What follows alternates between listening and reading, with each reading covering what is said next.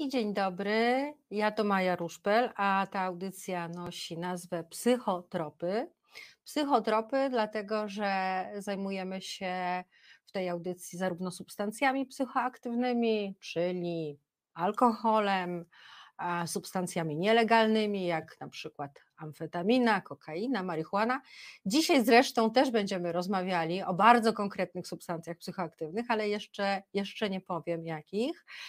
Będziemy też, i zawsze rozmawiamy w tej audycji o uzależnieniach, i w kontekście tych substancji psychoaktywnych, o których dzisiaj będziemy rozmawiali, też zadam pytanie naszemu gościowi, czy te substancje mogą uzależniać. I teraz uwaga, myślę, że niektórzy już się domyślają, bo widzę, że piszą do mnie, Zdzisław napisał do mnie, że dzisiaj jest grzybowy wieczór. Nie wiem, czy Państwo wiedzą, że dzisiaj jest Dzień Grzyba,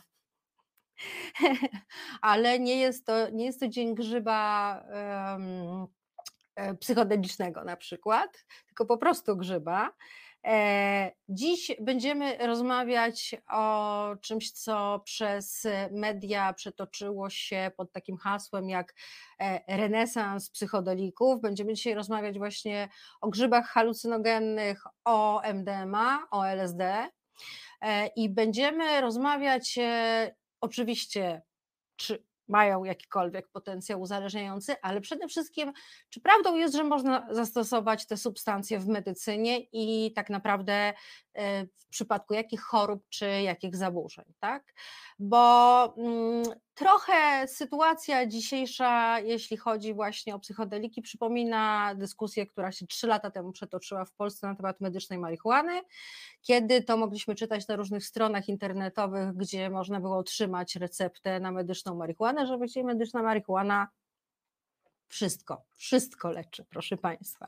I trochę się tak dzieje właśnie z LSD, MDMA i z grzybami. I dziś specjalny gość ze Stanów Zjednoczonych, jeszcze nie powiem kto, odpowie na moje i na Wasze pytania. O, widzę, że grzyby się pojawiają.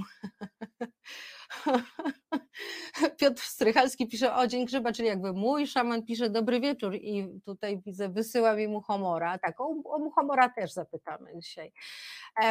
Jeden z słuchaczy jakieś 2 tygodnie temu poprosił mnie o to, żebym zrobiła audycję na temat właśnie zastosowania psychodelików w medycynie i oto spełniam to życzenie.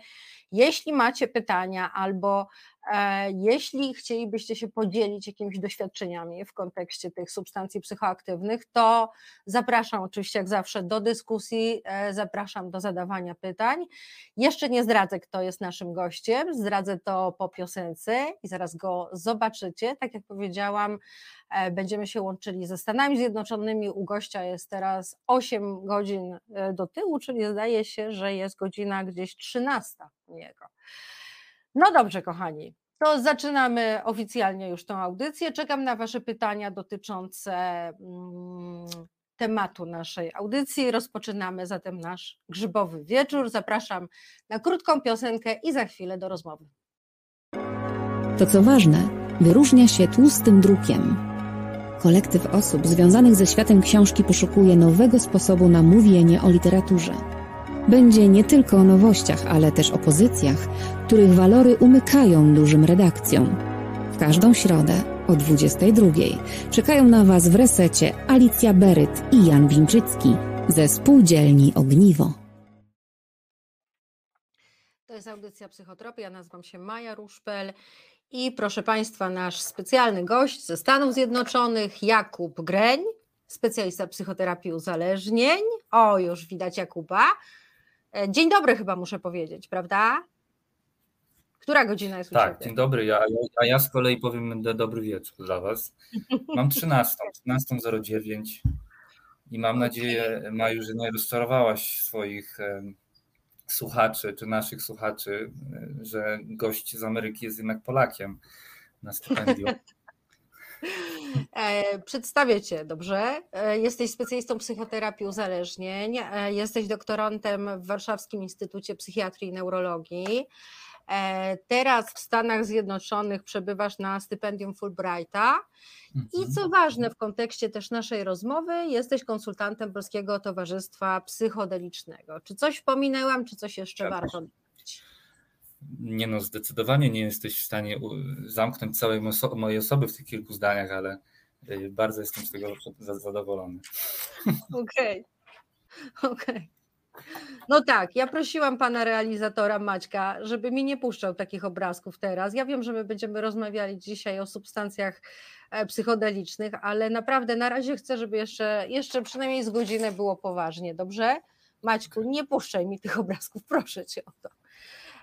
Słuchaj, Kuba, no mamy już tutaj pierwsze pytania, czy w naszych lasach są grzyby uzdrawiające ciało i duszę, czy grzyby leczą i tak dalej, ale ja zanim przejdziemy do rozmowy o tym renesansie psychodelicznym, chciałam się ciebie zapytać, jako specjalisty psychoterapii uzależnień, jaki potencjał uzależniający mają te trzy substancje, które będą bohaterami naszej rozmowy, po kolei. Grzyby halucynogenne. Czy one mogą uzależniać, czy są niebezpieczne, czy można je przedawkować, czy można umrzeć? Więc to wydaje mi się, że możemy nawet powiedzieć wspólnie o wszystkich tych substancjach, ponieważ mają bardzo podobne mechanizmy i efekty działania i ta sama odpowiedź będzie się do nich odnosić. I krótko mówiąc, w porównaniu z większością innych substancji psychoaktywnych ich potencjał uzależniający jest bardzo znikomy, co nie zmienia faktu, że można się od nich uzależnić w jakimś sensie. Nie? Tak jak w jakimś sensie się można od bardzo wielu rzeczy, które w ogóle nie są chemiczne, uzależnić. Więc na takie ogólne pytanie myślę, że tak mogę odpowiedzieć. Jeśli byś chciał, żebym dodał może, bo tak się domyślam, to chodzi przede wszystkim o to, że ani nie widzimy w jakichś takich badaniach populacyjnych, ani badaniach klinicznych, żeby pacjenci, którym podawano poszczególne te substancje na przestrzeni dekad, lądowali z uzależnieniem od nich, tak jak w przypadku chociażby opioidów. Nie ma takich sytuacji. A po drugie, no, fizjologiczne podłoże takiego uzależnieniem, jakim jest mechanizm tolerancji, sprowadzając się do tego, że z czasem potrzebujemy przyjmować większą dawkę tej samej substancji, żeby osiągnąć satysfakcjonujące efekty, on się tutaj akurat nie wydarza w przypadku psychodelików. Stąd... Jak myślałam o tym pytaniu, no bo ja też pracuję z pacjentami, którzy są uzależnieni od substancji psychoaktywnych, tak samo jak ty, i powiem ci, że nie pamiętam, żeby kiedykolwiek pojawił się pacjent, który by deklarował uzależnienie właśnie od tych trzech substancji. Używanie tak, rekreacyjne, czy jakieś, wiesz, żeby, nie wiem, w ramach imprezy, albo żeby czegoś ciekawego, ekscytującego doświadczyć. Owszem, ale nie zdarzyło mi się to, żebym słyszała, że ktoś to robił nałogowo, nie? Żeby na przykład codziennie jadł grzyby albo codziennie brał MDMA. Nie wiem nawet, czy to by było możliwe i jakby w dłuższej perspektywie czasowej, czy to po prostu byłoby przyjemne. Nie znam odpowiedzi na to pytanie. Myślę, że byłoby możliwe, na pewno nie byłoby przyjemne i na pewno by też nie działało, ponieważ po prostu... No, serotonina, która jest głównym tutaj neuroprzekaźnikiem stymulowanym przez większość psychodelików, potrzebuje czasu, żeby odbudować swoje takie natężenie po przyjęciu takiej większej dawki jakiegoś psychodeliku i dlatego no, na drugi dzień, czy trzeci, czwarty, prawda, no, z czasem po prostu te efekty maleją i nie są możliwe. Ale wiesz, powiem takie coś, nie wiem, czy się z tym, takie coś... ciekawostkę, że tak powiem, ponieważ z wszystkich tych objawów,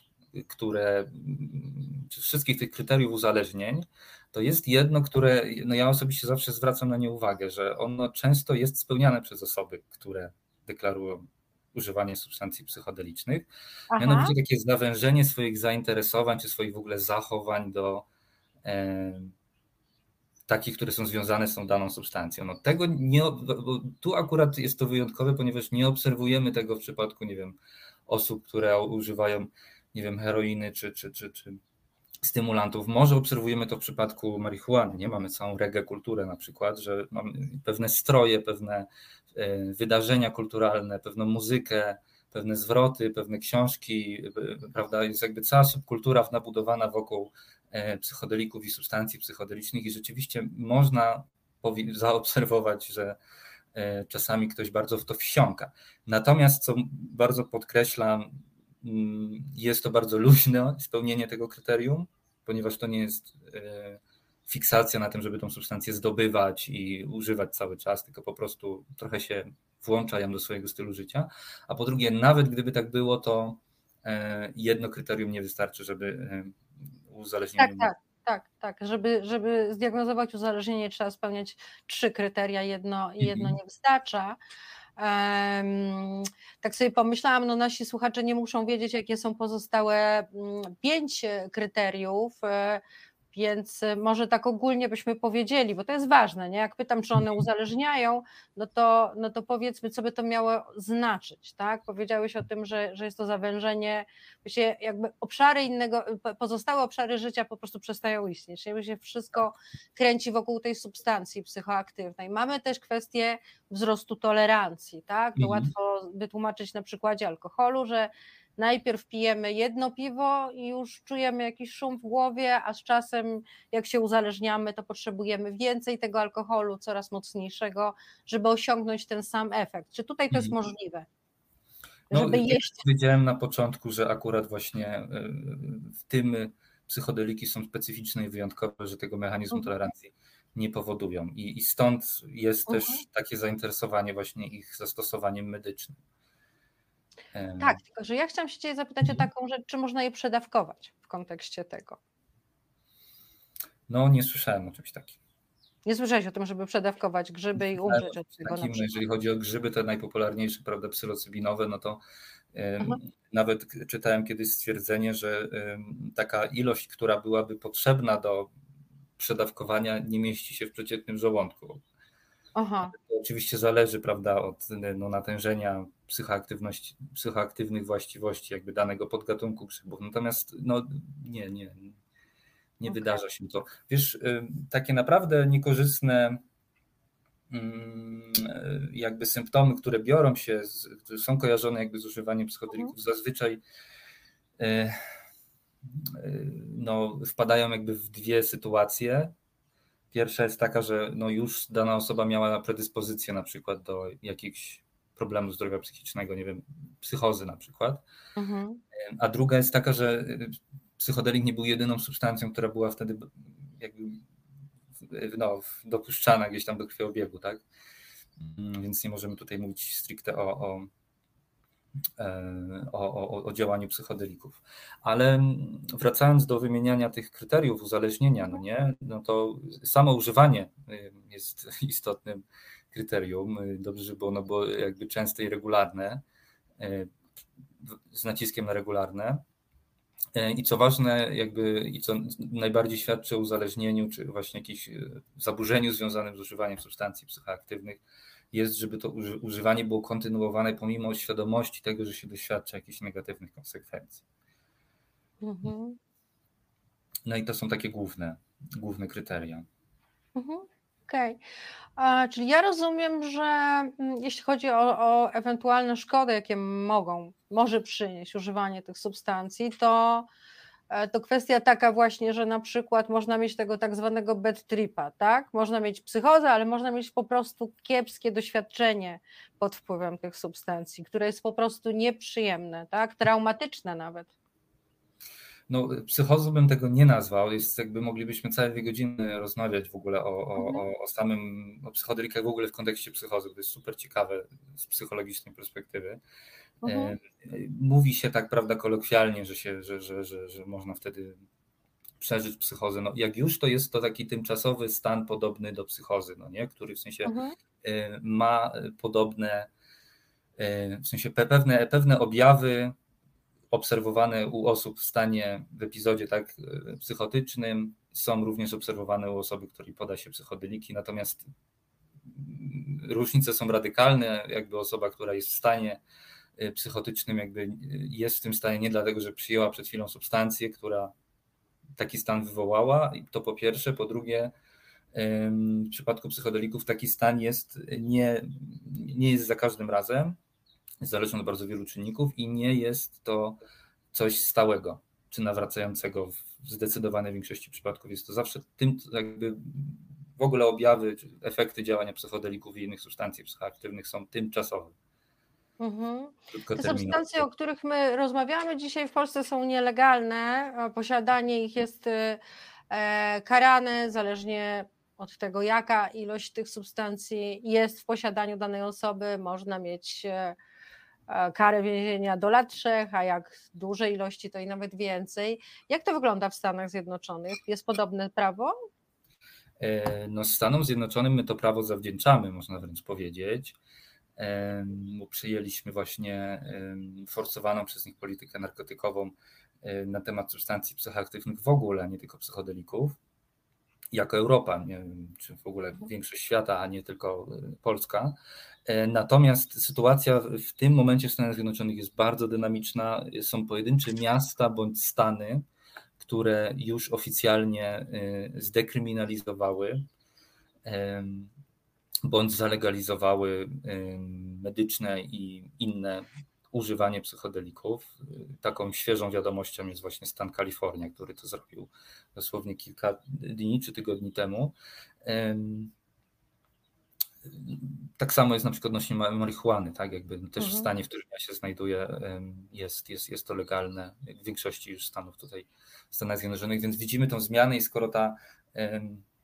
skoro ta polityka narkotykowa wobec psychodelików i większości innych substancji psychoaktywnych się wzięła ze Stanów Zjednoczonych i tu się tak zmienia, nie tylko tutaj, no, chociażby w Kanadzie również na przykład, no to należy się spodziewać, że ta fala dojdzie, prawda, i do nas. Słuchaj, mówi się o tym, że to jest renesans psychodelików i chciałam się cię zapytać, bo to jest takie bardzo, bym powiedziała, medialne hasło i sama nawet przygotowując się do tej rozmowy słyszałam kilka rozmów, no, w których panowała taka atmosfera w tych wywiadach, jakby to były po prostu leki na wszystko.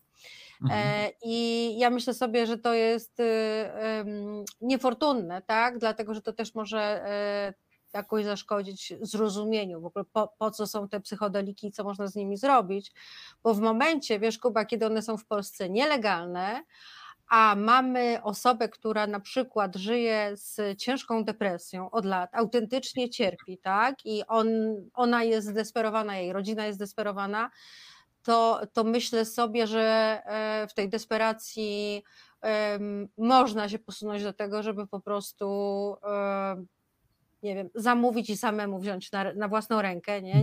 Czytając tylko na podstawie tego, co jest w internecie, albo wybrać się do kogoś na jakąś sesję, która w jakimś sensie ma przypominać sesję psychodeliczną. Wiesz, no to zamieszanie też moim zdaniem tej sprawie szkodzi. To się dzieje, ja sam dostaję zgłoszenia od różnych osób, które są kompletnie niezainteresowane jakby tą rekreacyjną stroną używania tych psychodelików. Jakby dla mnie takim przełomem było, jak w kontekście takim terapeutycznym zapisała się do mnie cała rodzina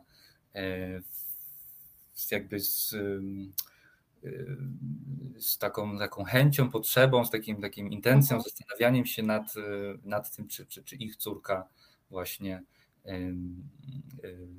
no, czy to jest skazane dla niej, czy to mogłoby pomóc, jak to zrobić i tak dalej. I dla mnie to był osobiście przełom, to się wydarzyło w zeszłym roku. Była zupełnie, jakby można powiedzieć, zupełnie psychodeliczna rozmowa o psychodelikach, tylko taka zupełnie kliniczna. I takie rzeczy się dzieją. No ja nie sądzę, wiesz, że...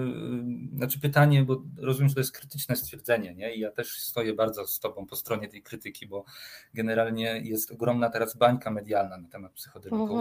Przechodzą przez taki naturalny proces tak zwanego hype'u, takiego hiperentuzjazmu. Ty odwołałaś wcześniej się do przykładu medycznej marihuany, nie? Ale ja sobie myślę na przykład, że wiesz, wychodząc w ogóle poza tą strefę medyczną, myślę sobie, że w latach na przykład 90. to taki hype był na internet. A mamy teraz, wiesz, 2 dekady dalej i o internecie się mówi w zasadzie same złe rzeczy. Prawda? Jakby nikt teraz się nie zachwyca już internetem. W zasadzie ja sam byłem przez ciebie ostatnio zaproszony nawet do innej rozmowy.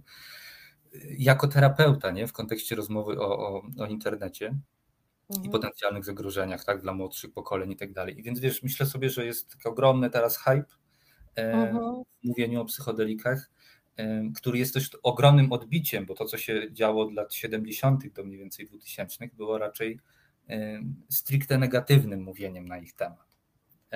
Chociaż sytuacja się nie zmieniła, to są dalej cały czas te same substancje, one po prostu nie były dopuszczane do takich, a nie innych badań i dlatego nie znaliśmy tych wyników w dużej mierze. Natomiast ta sytuacja się nie zmieniła, no, ludzie tak samo cierpieli na depresję i inne problemy zdrowia psychicznego, więc jakby to jest od samego początku, czy może nie od samego początku, może od końca lat 60. to jest temat medialny i jest tutaj duże takie skrzywienie w tym kontekście. Więc myślę sobie, że jest środowisko naukowe robi bardzo dobrą pracę, wiesz. W tym roku wyszedł bardzo taki fajny, króciutki artykuł badaczy z Johns Hopkins University, Baltimore właśnie w stanie Waszyngton, którzy po prostu na dwóch stronach bardzo fajnie tak odwołali się jakby tak to był taki apel do środowiska naukowego, żeby bardzo ostrożnie przekazywać, komunikować wyniki tych badań. Natomiast nie mamy za to pełnej odpowiedzialności jako naukowcy, bo to, co potem dziennikarze już z tym robią, to jest inna sprawa. Wiesz, jak zaproponowałaś mi w ogóle tą rozmowę, nie, w zeszłym tygodniu, to ja sobie pomyślałem, że w zasadzie muszę to powiedzieć, że sam fakt, że my o tym rozmawiamy, świadczy o bańce medialnej, wiesz, bo po tym, jak mi zaproponowałaś tą rozmowę, w ostatni czwartek w Instytucie Psychiatrii i Neurologii profesor Przemysław Bieńkowski robił chyba, nie wiem czy nie pierwszy w historii Instytutu Psychiatrii i Neurologii wykład na temat zastosowania medycznego psychodelików, a w trakcie tego weekendu odbyła się pierwsza w Polsce konferencja naukowa na temat psychodelików, a teraz rozmawiamy, wiesz, więc to jest niesamowite, wiesz, bo to nie jest jakby jedyne, czym ja się zajmuję, ale nikt nie chce rozmawiać ze mną na tematy, wiesz, związane z uzależnieniami, z redukcją szkód, czy coś w tym stylu, tylko o psychodelikach. Więc ten hype jest potężny.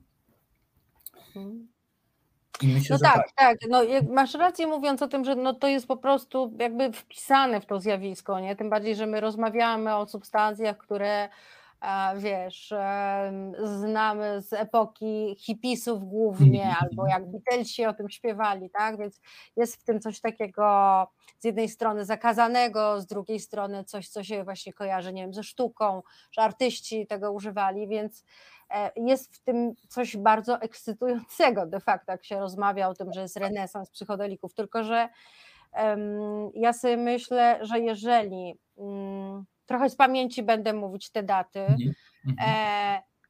LSD chyba zostało w 1937, tak? Odkryte? Tak. Wiesz co, nie wiem dokładnie, ale 37, 8, coś takiego, możemy to sprawdzić. Tak, a poczekaj, ja nawet mam to napisane.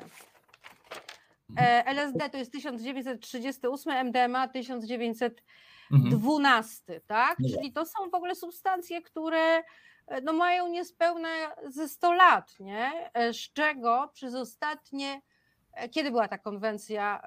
1961 ONZ-owska? 71. No to mamy, to ile jest, to jest 50 lat, one są właściwie zakazane, nie? Tak, wiesz, o jakim właściwie renesansie mówimy, my tak naprawdę dopiero je odkrywamy, biorąc pod uwagę to, jak mało jest badań na ich temat i jak małe są tak naprawdę te grupy, na których te badania robiono, no to ja myślę sobie, że my rozmawiamy dopiero o odkrywaniu i poznawaniu tych substancji. Wiesz co, no, to nie jest właśnie takie wszystko proste. Chodzi o to, że z całą tą bańką medialną jest to, że w tym momencie mamy jakby takie napięcie pomiędzy osobami, które są super sceptyczne i takie hiperentuzjastyczne. I jedni i drudzy jakby nie mają racji. I stąd właśnie moje też takie stanowisko, że to nie jest takie proste. No to, co mówisz, możemy wrócić do tego, dlaczego nie mają racji, chętnie to uzasadnię, ale odnosząc się do tego renesansu psychodelicznego i do tego, co powiedziałaś o tym, że te dwie substancje są bardzo młode, no rzeczywiście są, ale to nie jest takie proste, ponieważ LSD, używanie jakby, znaczy mówimy tutaj o ich syntezie laboratoryjnej, no nie?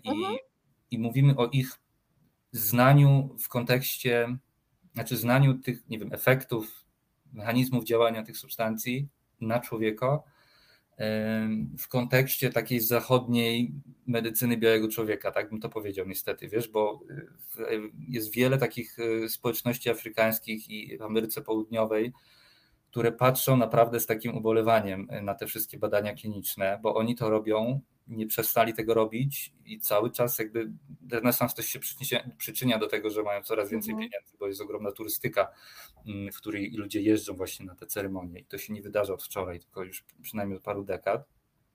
Już w latach 60. był ogromny taki ruch, żeby zarówno do Indii, do Tybetu, jak i właśnie do Ameryki Południowej iść i uczestniczyć w tych takich starych, przedeuropejskich, prawda, ceremoniach. To po pierwsze. Po drugie, w ogóle z takich analiz antropologicznych płynie taki wniosek, że substancje właśnie, które możemy nazwać zbiorczo właśnie jakoś psychodelikami, stanowią coś w rodzaju takiego uniwersalnego dziedzictwa religijnego. No nie ma prawdopodobnie jakiegoś kultu, tradycji religijnej, która nie miałaby jakiegoś rytuału wokół zmieniania stanu świadomości w regionie. Każdym, nie? Łącznie z Europą Środkową. W Kościele katolickim też używano? Wiesz co, nie czuję się w ogóle ekspertem, żeby wchodzić na ten temat. Czytałem kilka artykułów, czytałem książkę taką głośną, wydaną 2 lata temu na ten temat, ale tych książek jest więcej. Natomiast no, są hipotezy na ten temat, że to, co jeszcze wcześniej było takimi starogreckimi rytuałami, misteriami Eleuzis tak zwanymi, potem zaczęło być właśnie w Rzymie tymi wszystkimi dionizyjskimi rytuałami. Miało to na pewno jakiś wpływ na wczesne, na rozwój właśnie wczesnego chrześcijaństwa, być może na całą tą kwestię Eucharystii, bo jakby msza święta jest trochę rytuałem, no, tylko nie podaje się w nim żadnej substancji psychoaktywnej, oprócz tego, że ksiądz pije trochę wina. Więc to jest bardzo, bardzo symboliczne. No i jakby są poważne argumenty za tym, że to zostało razem z ogromem innej wiedzy, tak, starożytnej, jakby odcięte jakby przez całe średniowiecze. I to, co wcześniej mówiłem właśnie o tym, że to nie jest takie proste, ponieważ no LSD jest syntetyzowane nieprawda w 1938, ale jest zostało syntetyzowane ze sporyszu, który rośnie w życie. I ten sporyż miał swoją rolę najprawdopodobniej właśnie w tych misteriach Eleuzis pierwotnych, tak? Co z kolei też jest jeszcze datowane do takich obrzędów wydarzających się przynajmniej 2000 lat wcześniej na terenie obecnej Turcji. Więc tak jak mówię, nie jestem od tego specjalistą w ogóle, już nawet się trochę jąkam, bo nie chcę tutaj nadepnąć nikomu na odcisk. Myślę, że możesz zaprosić do tego innego specjalistę, ale na pewno literatura nie mówi jasno nie. Nie? Tylko mówi, że coś jest na rzeczy, że jakby to są w dużej mierze te same substancje. Natomiast MDMA, o którym powiedziałaś, to też dodam, że ona jest pozyskiwana głównie z sasafrasu, takiej rośliny, która rośnie głównie w Afryce Południowej. Z niej się pozyskuje właśnie safrol, który jest głównym prekursorem MDMA i ten safrol się wykorzystuje bardzo intensywnie w przemyśle perfumeryjnym. I ludzie go na pewno używali dużo wcześniej. Tak samo jest też substancja właśnie pochodzenia afrykańskiego, tak zwana kana, która ma bardzo podobne działanie jak MDMA. Więc wiesz, to, że syntetyzowaliśmy je niedawno, świadczy tylko o gdzieś punkcie, w którym te substancje pojawiły się jakby zbiegły się z rozwojem zachodniej technologii laboratoryjnej, tak? I zastosowań medycznych. Natomiast znamy je na pewno dłużej i używaliśmy ich dłużej. Nie to prawda, czy wiemy o tym. Jak psychoterapia, prawda?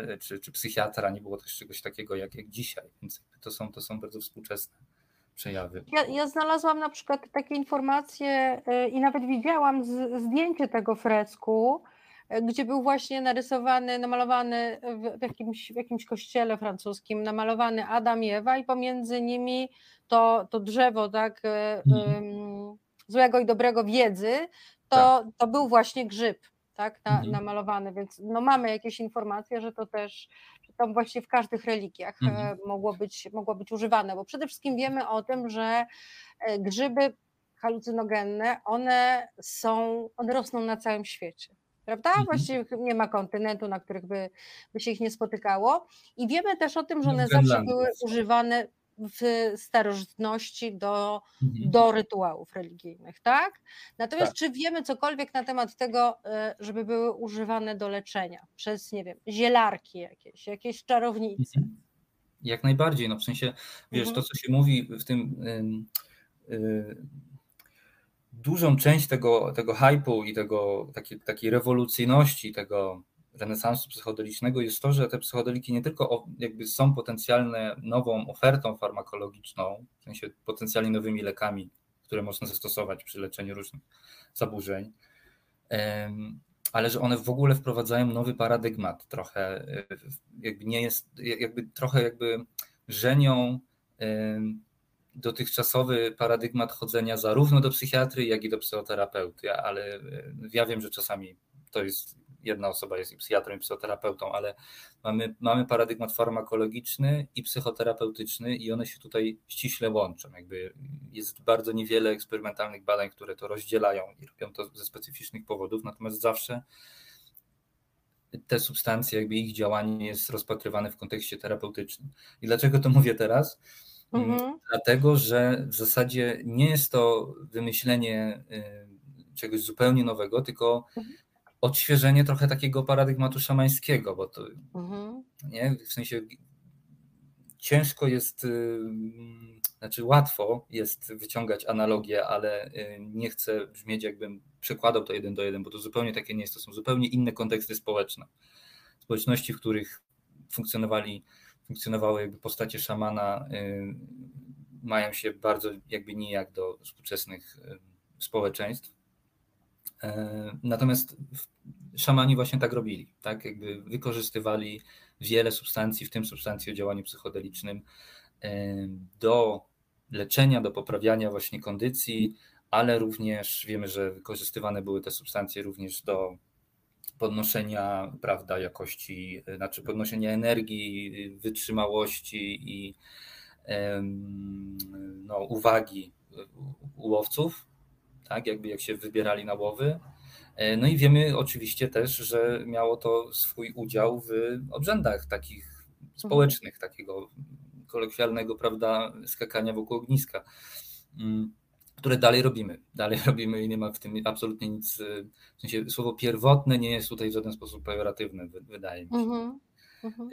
Więc no tak jak mówię, nie jest to takie proste, bo rzeczywiście w przeciwieństwie do wielu innych substancji, to one mają tą historię, te psychodeliki, ale też, jak to mówię, nie jest to specyficzne tylko dla psychodelików, nie? Bo na przykład prawda, dzisiejsze takie, no wiem, kokaina ma bardzo długą tradycję używania, chociażby właśnie w Ameryce Południowej, gdzie się po prostu do dzisiaj żuje liście koki i można to robić stojąc obok policjanta i jest to po prostu częścią ich kultury. Kawa, herbata, rośliny, z których wyciąga się amfetaminy i tak dalej, jakby są znane na wszystkich kontynentach od bardzo dawna. Więc nie dotyczy to tylko psychodelików. Nie? Jakby bardzo chcę uniknąć też takiego samemu jakby wchodzenia w tą bańkę medialną i tworzenia takiej wyjątkowości tych psychodelików. Są pod pewnymi względami bardzo specyficzne, pod innymi względami zupełnie nie. Okej. Teraz zrobimy chwilę przerwy, a po piosence porozmawiamy o potencjale medycznym grzybów i też opowiemy o czymś, co się nazywa taką sesją psychodeliczną, tak? Dobrze mówię, Kuba? Tak, wytłumaczymy o co w tym chodzi i jakie są zaburzenia, bo to są głównie zaburzenia psychiczne, przy których można stosować psylocybinę. Także zapraszam na chwilę przerwy i wrócimy do rozmowy za jakieś 3-4 minuty. Miejsca nienumerowane. To audycja od kinomanów dla kinomanów. Piotr Kurczewski i Maciej Tomaszewski w rozmowach z gośćmi, ale też ze słuchaczami będą dyskutować o filmach i serialach, zarówno aktualnych, jak i tych kultowych. Pozycja obowiązkowa dla każdej fanki i fana srebrnego ekranu. W każdą środę, między 21 a 22. I wracamy do rozmowy o psychodelikach. Ja się nazywam Maja Ruszpel, audycja nosi tytuł Psychotropy. Moim gościem jest Jakub Greń, specjalista psychoterapii uzależnień, doktorant Instytutu Psychiatrii i Neurologii, też członek Polskiego Towarzystwa Psychodelicznego. Kuba, powiedz, na co mogą pomóc grzyby halucynogenne, na jakie zaburzenia psychiczne? Zapytałaś o grzyby, czy w ogóle psychodeliki? Bo... Grzyby. Ach. Zacznijmy od grzybów, bo dzień grzyba jest. No to by było, wiesz, to by było nadużycie z mojej strony, gdybym powiedział, że na cokolwiek mogą pomóc. Grzyby, czyli zawarta w nich substancja psychoaktywna, jak zwana psylocybiną, teraz rozkłada się z kolei do psylocyny, żeby być ścisłym, nie dotarły jeszcze, chociaż w tym roku się to prawdopodobnie wydarzy, nie dotarły jeszcze do ostatniej fazy badań klinicznych, które są takim standardem, standardową ścieżką dopuszczania niekoniecznie leku, ale w ogóle jakiejś interwencji w współczesnej medycynie, czy zdrowiu publicznym w ogóle, w naukach o zdrowiu. No nie? Można to podzielić w ten sposób, że mamy najpierw zazwyczaj badania na modelach zwierzęcych, głównie na myszach i właśnie różnych małpach, z których wyciągamy jakby podstawowe dane natomiast na temat właśnie mechanizmu działania i potencjalnych efektów.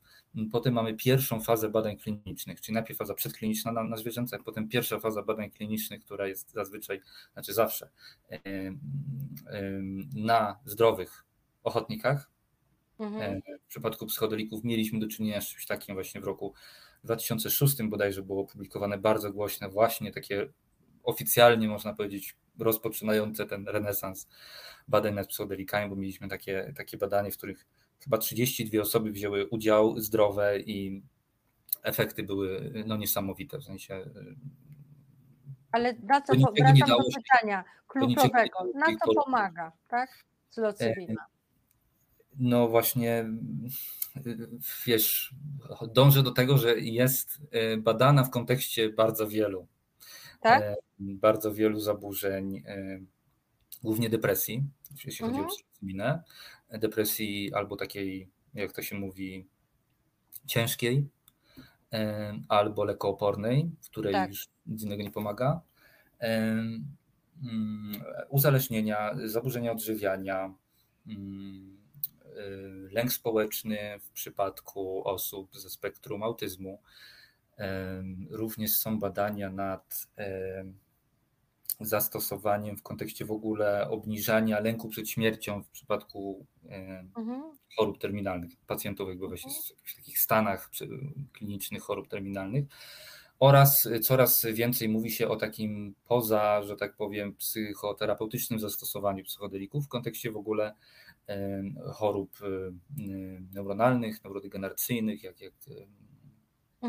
Możemy się skupić na chwilę na tej depresji, no bo jeżeli to by miało być skuteczne właśnie przy lekoopornej depresji, to na czym miałaby polegać ta terapia? Czy to jest tak, że lekarz miałby przepisać, nie wiem, 5 gram,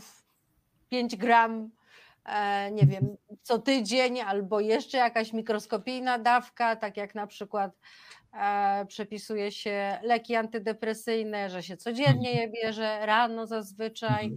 Jakby to leczenie miało wyglądać? No słuchaj, są różne modele i są prace nad tym, żeby taką e-medycynę pośredniczoną przez aplikacje mobilne czy przez taki teleinterwencję wprowadzać. Tutaj najwięcej jest akurat, najdalej w tym jest ketamina, która nie jest nielegalna i już ją można nawet w Polsce, są przynajmniej 2 ośrodki, do których można przyjść i ketaminę przyjąć w kontekście depresji albo innych zaburzeń. Natomiast to także gwoli ścisłości. Natomiast głównie chodzi o nieprzypisywanie tej psylocybiny komukolwiek, tylko przejście przez pewien proces terapeutyczny. Ten proces terapeutyczny można podzielić na trzy fazy właśnie takiego przygotowania, doświadczenia psychodelicznego oraz integracji tego doświadczenia psychodelicznego. Jakaś jednorazowa sytuacja, tak? To nie jest tak, jak się bierze tabletki, nie wiem co, nasenne, codziennie wieczorem. Niekoniecznie jednorazowa, na przypadku ketaminy na przykład mówimy o 6 czy 12 wlewach tej ketaminy. W przypadku, nie wiem, takich ostatnich najgłośniejszych badań, w których porównywano zastosowanie psylocybiny do zastosowania klasycznych leków antydepresyjnych w przypadku właśnie pacjentów z ciężką depresją, no to tam były dwa doświadczenia psychodeliczne, no nie? W trakcie 6 tygodni bodajże. Więc czasami jest to jedno, czasami dwa, ale na pewno nie jest to takie nasączanie organizmu lekiem właśnie jak w przypadku klasycznych antydepresantów. Klasycznych już dzisiaj, bo mówimy o antydepresantach od 80 lat dopiero tak naprawdę. To jest też coś świeżego. Więc jedno, dwa zazwyczaj taki jest model, ale no, oczywiście jeżeli te substancje wejdą bardziej już do współczesnej medycyny, no to patrząc na przykład na to, co się dzieje z ketaminą, to niekoniecznie będzie to prawdopodobnie jakoś ograniczane, tak? Jeżeli ktoś będzie chciał w prywatnej klinice mieć 6 doświadczeń psychodelicznych, bo dalej nie będzie zadowolony z ich efektów i nie będzie ku temu przeciwwskazań, no to pewnie będzie mógł je mieć. Nie wiem, szczerze mówiąc, jak to będzie wyglądało. Tutaj mamy właśnie, wiesz co, komentarze. Osoba, która ma pseudonim PS, pisze: mnie osobiście grzyby pomogły, niemniej nikogo nie zachęcam, to nie jest zabawa. I osoba, która się nazywa Szaman 035, też pisze, że mnie również pomogły. No ja byłabym bardzo ciekawa, w czym wam pomogły, jakbyście mogli nam napisać, bo to na pewno by naszą rozmowę bardzo, bardzo wzbogaciło. Tak. Czyli Kuba, krótko mówiąc, to nie jest tak, że z grzybów zostanie, nie wiem, wyciągnięta ta psylocybina, nie wiem, zamknięta po prostu w pudełku, nasączone tabletki nią, to nie o to chodzi, tak? Znaczy, Trochę coś takiego się już wydarza, wiesz, że raczej się podaje kapsułkę, tak? Kapsułkę z proszkiem. Tak jak w przypadku każdej innej farmakologii. Są badania, w których podaje się po prostu grzyby w takiej wolnej formie, natomiast z medycznego punktu widzenia jest ku temu kilka przeciwwskazań.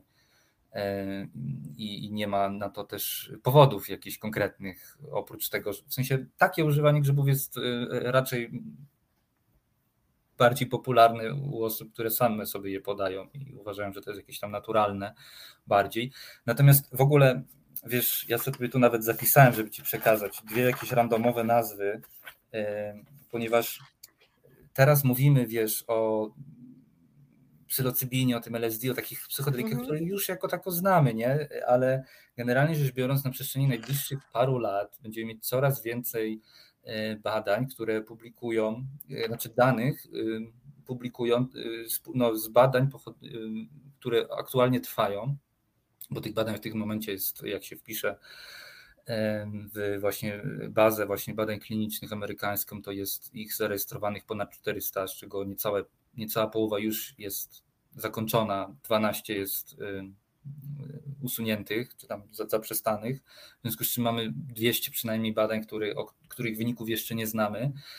No i w przypadku większości z nich w ogóle nie mówimy już, prawda, o psylocybinie, tylko na przykład TRP-8802, CLS-100 i tak dalej. Wiesz, to są po prostu lekko syntetyzowana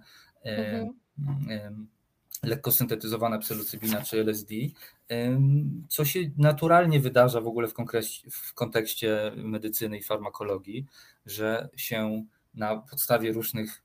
na podstawie wyników różnych badań, na podstawie różnych danych jakby adaptuje, tak? Dopasowywuje się dany lek do tego, żeby działał w miarę krótko i jeśli tego chcemy akurat w przypadku psychodeliku, bo nie chcemy, na nic nam nie jest potrzebne 12-godzinne doświadczenie psychodeliczne, bo jest bardzo kosztowne, żeby to w ogóle wprowadzić.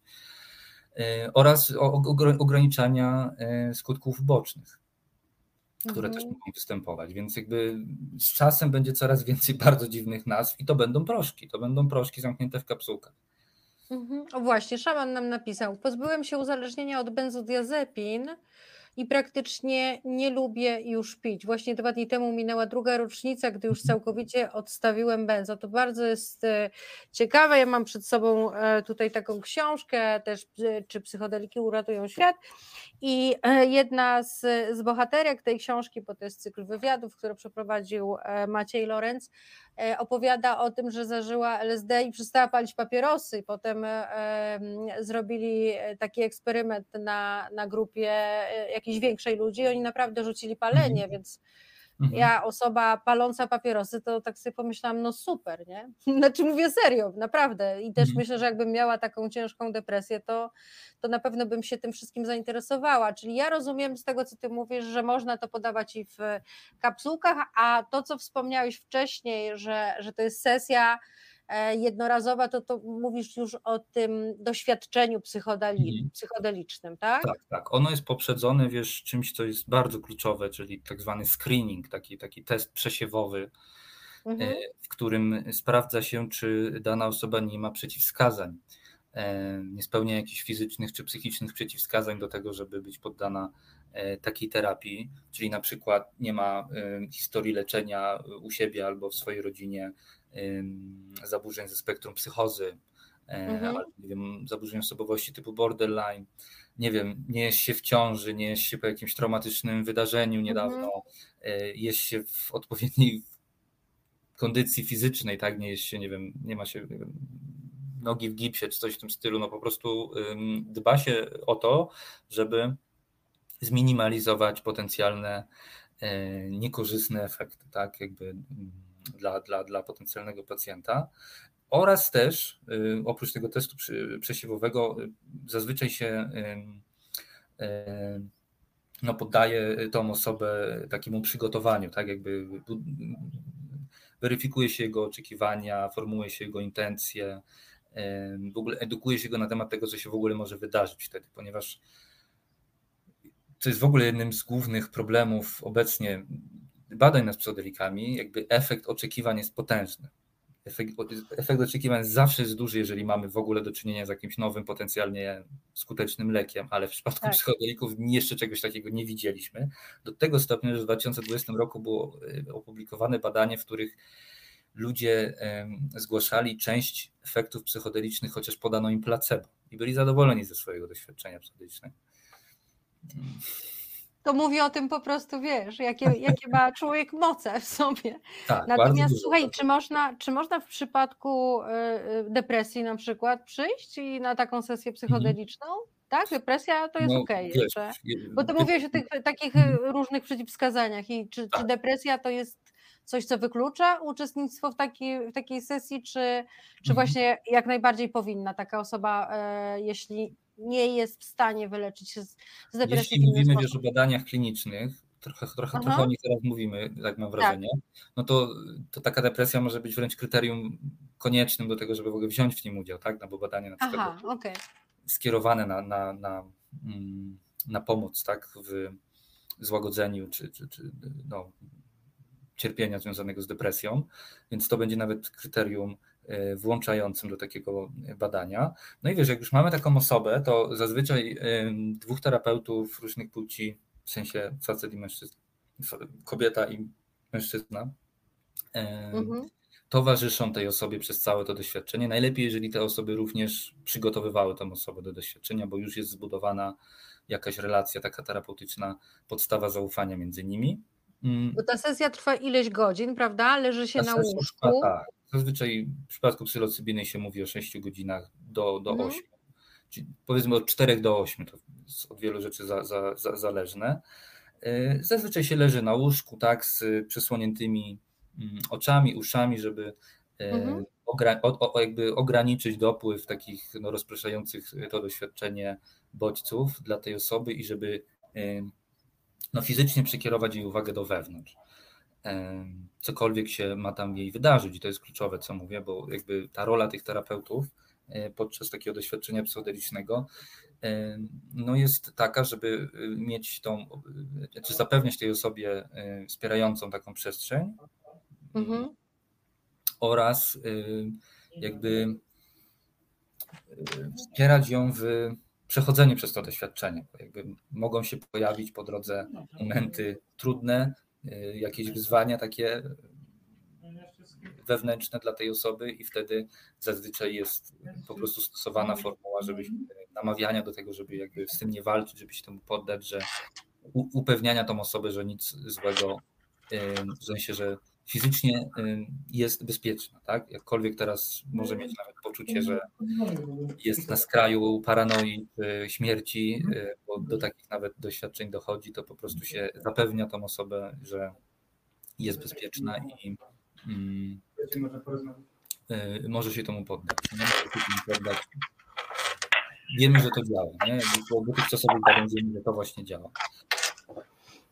Mhm, okej. Okay. Słuchaj, a powiedz mi taką rzecz, bo nie wiem, czy dobrze zrozumiałam. To znaczy tak, sesja trwa 6 godzin, tak? Raczej jest w pomieszczeniu wyciemnionym, żeby nie było żadnych rozpraszających bodźców. Człowiek leży na łóżku, ma zakryte oczy i co ważne, w tym doświadczeniu towarzyszy mu 2 psychoterapeutów, tak to można tych ludzi nazwać? No mówimy o takim złotym standardzie, nie? Najlepiej, żeby tak było. Aha, okej. Dobrze. I teraz tak, rozumiem, że ta osoba przyjmuje te grzyby i po prostu pod wpływem tych grzybów ma kontakt z różnymi obrazami, tak, skojarzeniami, jakoś jej percepcja się zmienia na ten czas, tak? Tak?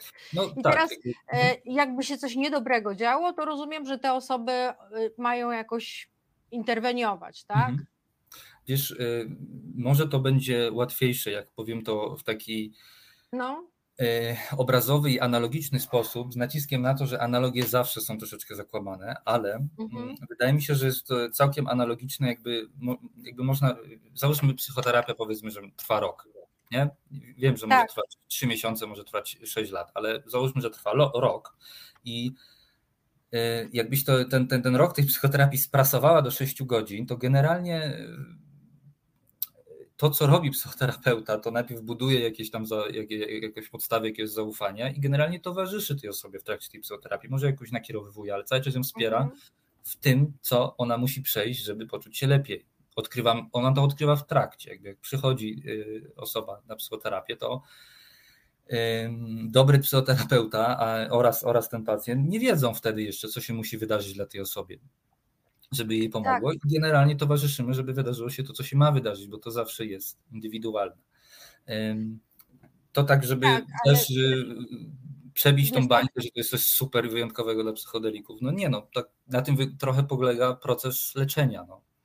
Tak, tylko wiesz co, tutaj właśnie w tej książce szukam teraz tego cytatu, tak, że no po prostu no, grzyby to też, to jakby czasami są po prostu, gdzie ja to mam? No trudno, powiem z pamięci, tak. Że po prostu no, czasami te wizje pod wpływem grzybów się po prostu no, dzieją tak bardzo szalone i tak niedorzeczne, że wiesz, że w tym też jest jakiś rodzaj, no co tu dużo mówić, no materiału, z którego w ogóle można nie skorzystać, krótko mówiąc, tak? No bo jak się mówi tak, że w ciągu kilku godzin się załatwi coś, co by się miało załatwić na półrocznych spotkaniach z terapeutą, no to jest taka obietnica troszeczkę cudu, no ale też pamiętajmy i w tej książce też pada takie zdanie właśnie Maćka Lorenza, no że czasami to są po prostu zwyczajne głupoty. No tak, wiesz, tutaj z kolei już mniej luźną, całkiem mocną analogię bym dał do snów. Otóż to. Sny również są takie, że wiesz, można przyjść wręcz na psychoterapię swoim, powiedzieć, że no przyśniło mi się po prostu coś, co ewidentnie świadczy o tym, że mój tata w dzieciństwie coś tam, prawda, i tak dalej. Natomiast rozłożyć ten sen na kawałki, na części pierwsze, tak, i przejść doświadczenie po doświadczeniu, no to jest tam mnóstwo głupot, mnóstwo po prostu przetwarzania przez układ nerwowy tego, co się wydarzyło ostatnio. Wiesz co, ktoś bardzo tutaj się niecierpliwi i czeka, chce zabrać głos w naszej dyskusji. Mamy telefon od Małgorzaty. Dobrze.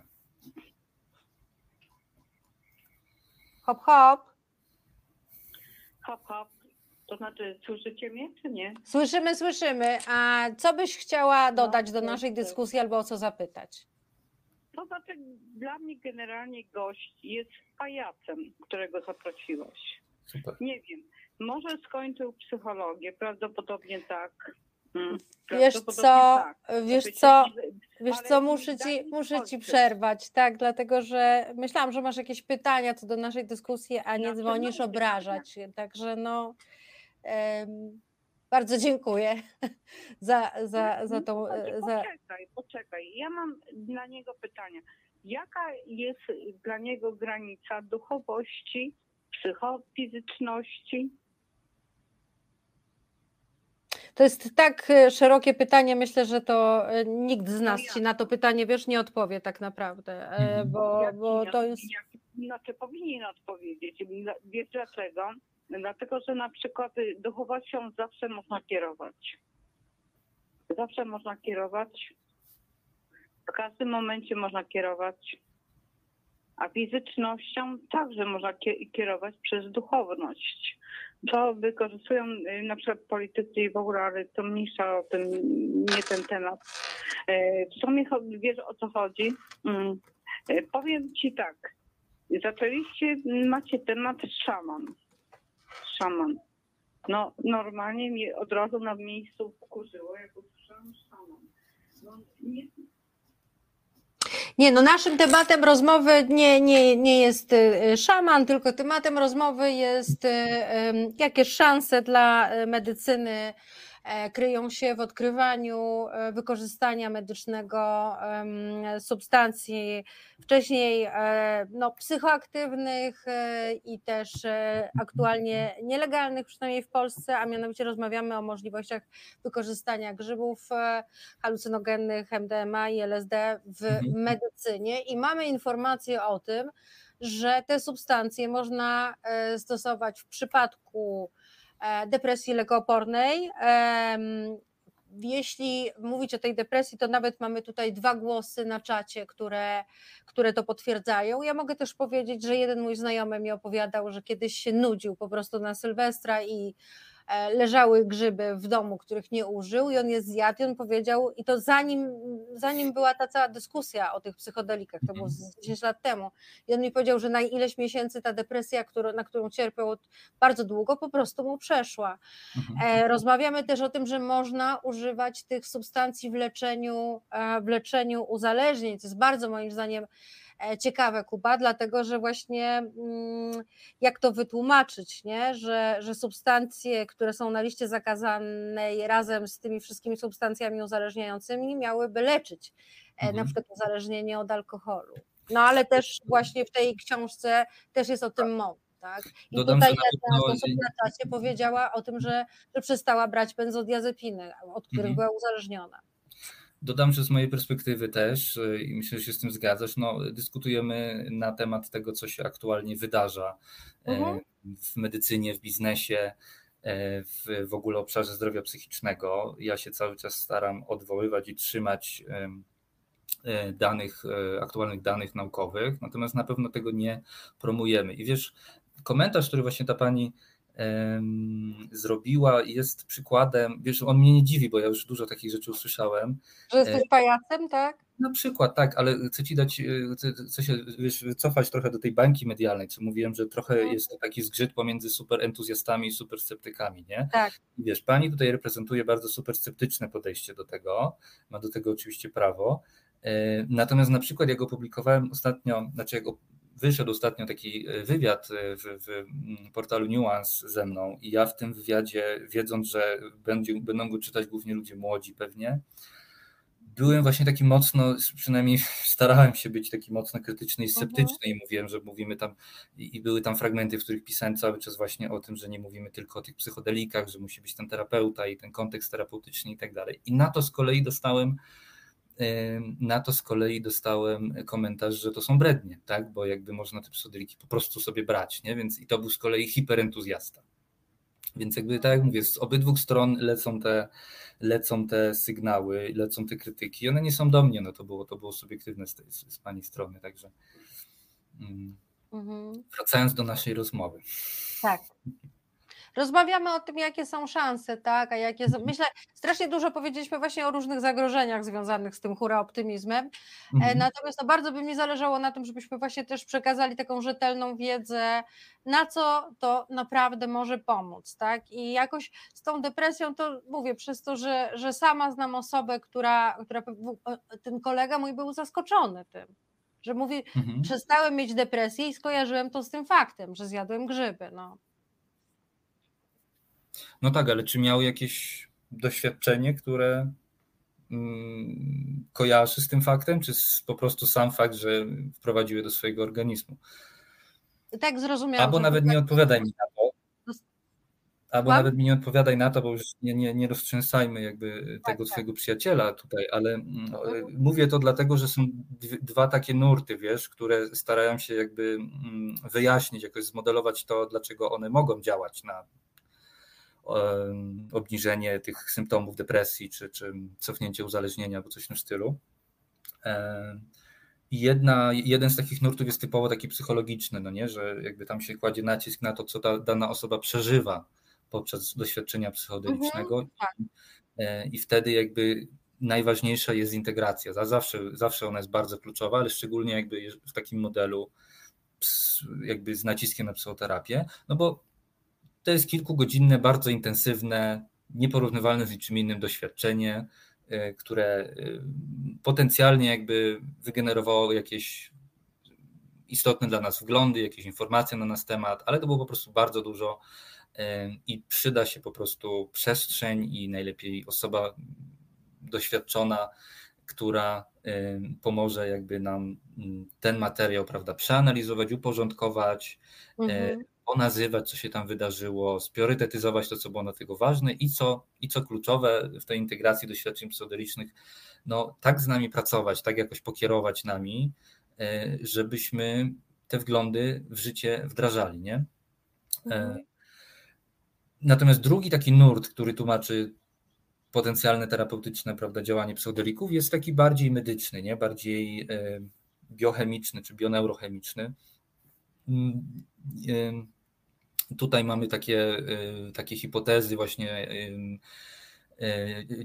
no, takich mechanizmów działania psychodelików, jakim jest zwiększenie neuroplastyczności, jakim jest działanie przeciwzapalne i tak dalej. Każdy z tych, te dwie akurat hipotezy, które teraz powiedziałem, one jakby są rzeczywiście w badaniach najpierw na zwierzętach, potem na ludziach potwierdzone, natomiast one nie są specyficzne dla psychodelików nie spełniają jakby kryteriów takiej, no w sensie nie tłumaczą wszystkiego, na pewno. Bo gdyby tak było, to jest jakby mnóstwo czynników chemicznych, dietetycznych, środowiskowych, które przyczyniają się do, prawda, neuroplastyczności czy efektu przeciwzapalnego i gdyby chodziło tylko o te efekty, to znalibyśmy ich przeciwdepresyjne działanie, no nie? Więc na pewno są to ważne mechanizmy działania psychodelików i wydaje mi się, że wiesz, w przeciągu najbliższych paru lat będzie się pojawiało coraz więcej takich prób integrowania tych teorii psychologicznych, farmakologicznych, biochemicznych, neurologicznych, jakby, bo znamy różne hipotezy działania psychodelików na różnych poziomach funkcjonowania właśnie układu nerwowego i psychiki człowieka, ale nie mamy takiej, wiesz, która by to wszystko zbierała w całość w taki bardzo skuteczny sposób. Na pewno dzieje się dużo. Na pewno jest bardzo dynamiczne doświadczenie. I faktem, dlaczego znajdują na takie szerokie zastosowanie, no na przykład psychologowie to tłumaczą też w ten sposób, że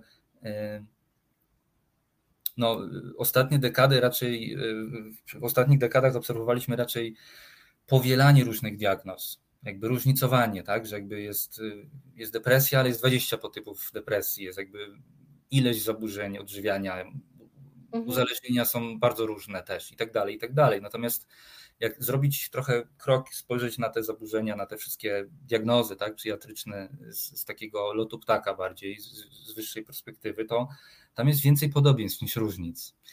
I takim podobieństwem pomiędzy większością tych problemów zdrowia psychicznego, do których są obecnie stosowane psychodeliki, jest tak zwana na przykład egosyntoniczność, taki psychoanalityczny termin, który odnosi się do tego, że ktoś ma wobec swojej choroby, czy wobec swojego jakiegoś tam problemu ze zdrowiem psychicznym, ma takie przekonania, że on nie powinien tego zmieniać. Tak? Jakby to jest bardzo widoczne w depresji, że jakby jest pełno przekonań, które uzasadniają, że ja się tak, a nie inaczej czuję i nie zasługuję na coś lepszego, na przykład nie zasługuję nawet by żyć czasami.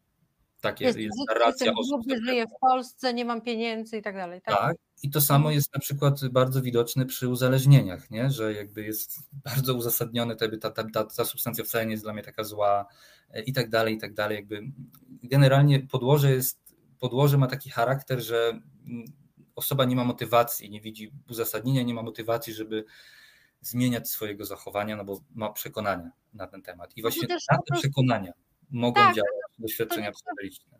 To nie tylko przekonania są, ja sobie myślę, że po prostu to, co się dzieje na przykład na terapii uzależnień, no to przecież ci ludzie uczą się żyć na trzeźwo i uczą się doznawać tej ulgi na przykład, którą dawał im alkohol, no po prostu w zdrowy sposób, nie? Ale oni nie mają takiego doświadczenia, no bo jakby je mieli, no to przecież by świadomie się nie uzależnili, nie? Gdyby no tak, ale to nie jest na pewno coś, na co psychodelik działa bezpośrednio, nie? Jakby jest też na pewno wiele pośrednich, korzystnych właściwości psychodelików, o których też się coraz więcej pisze. Przede wszystkim takie prospołeczne działanie, ponieważ no, zarówno na poziomie neuroprzekaźnictwa, jakby pobudzenie oksytocyny, która jest no, takim kluczowym neurohormonem odpowiedzialnym za tworzenie powiązań pomiędzy ludźmi, w rodzinie, wśród partnerów, przyjaciół i tak dalej. I jakby również jest obecne pobudzenie tego mechanizmu, szczególnie przy MDMA. Albo właśnie wyjście z tych swoich takich sztywnych, niekorzystnych, niezdrowych przekonań, które do tej pory nam towarzyszyły i otworzenie się właśnie na przykład na innych. Nie? Przecież w przypadku uzależnień, o których teraz mówimy, to, że jacyś bliscy chcą nam pomóc, jest bardzo powszechne, prawda? Że jakby jest obecne, to, że mówi się nawet, że to otoczenie częściej wcześniej doświadcza konsekwencji uzależnień niż osoba uzależniona nie do siebie dopuszcza, tak? Więc też pod wpływem takiego doświadczenia pseudelicznego, takiego często szokującego po prostu doświadczenia, możemy zwrócić uwagę właśnie na to wsparcie ze strony bliskich, które wtedy mamy. Wiesz co, przypomniało mi się teraz, jak mówiłeś o tym, jest taki psychoterapeuta żyjący chyba jeszcze, Irwin Yalom, wybitny autorytet światowy i on opisuje taką sytuację, że z żoną mieli jakieś konflikty, problemy, nie dogadywali się i że wzięli MDMA. I on opisuje to doświadczenie jako takie, które było dla nich konstruktywne, że udało im się pewne sprawy wtedy pozałatwiać. To jest bardzo fajne, że on to zawarł w swojej takiej autobiografii. Jest on rzeczywiście bardzo wpływową figurą w psychoterapii, zarówno tak akademicko, jak i no jest przede wszystkim świetnym powieściopisarzem. I fajne, że on to zawarł, ale chodzi też o to, że mnóstwo osób naprawdę uczestniczyło w tego typu terapiach, ponieważ MDMA, zanim stało się popularne w latach tam głównie 80., tak, jako taki dodatek znaczy może nie dodatek, to był w dużej mierze kluczowy aspekt kultury klubowej, która się wtedy rozwijała w dużych miastach. Właśnie znane jako ekstazy, wtedy odmiana MDMA. Zanim jakby do tego doszło, to substancja ta była najnormalniej w świecie eksperymentalnie wykorzystywana jakby przez psychoterapeutów właśnie, głównie tutaj tym zachodnim wybrzeżu Stanów Zjednoczonych, właśnie w Kalifornii chociażby, gdzie całe swoje życie Yalom spędził i właśnie tam do tego doszło. I są też już, bodajże z Yale, z Uniwersytetu Yale właśnie pochodzi pierwszy taki protokół zastosowania MDMA w terapii par. Ale to jest odgrzewanie naprawdę kotletów. To naprawdę w latach 50., 60. te badania prowadzone już były. Jest na to dużo danych naukowych. Mamy tutaj pytanie od Marka Włodzimirowa. Czy działanie lecznicze psychodelików nie działa trochę tak, że impulsy nerwowe w mózgu przechodzą innymi trasami i to powoduje, że wcześniej utrwalone schematy się rozluźniają? Można tak to nazwać? Można tak to nazwać. To się odwołuje do takiej najbardziej zintegrowanej z obecnych teorii działania psychodelików, w skrócie właśnie taki rebus. I ta teoria właśnie łączy działanie neurologiczne pochodzące właśnie z badań wykorzystujących funkcjonalne obrazowanie mózgu pod wpływem działania psychodelików z teorią psychologiczną, właśnie głównie taką poznawczo-behawioralną, w tym, ale z silnym odwołaniem właśnie do starej takiej psychoanalizy, że pod wpływem właśnie działania psychodelików mózg działa w sposób bardziej chaotyczny, mniej uporządkowany. Tutaj metafora, którą badacze właśnie, autorzy tej teorii używają, to jest, że na przykład można sobie wyobrazić, że nasza psychika jest takim stokiem narciarskim,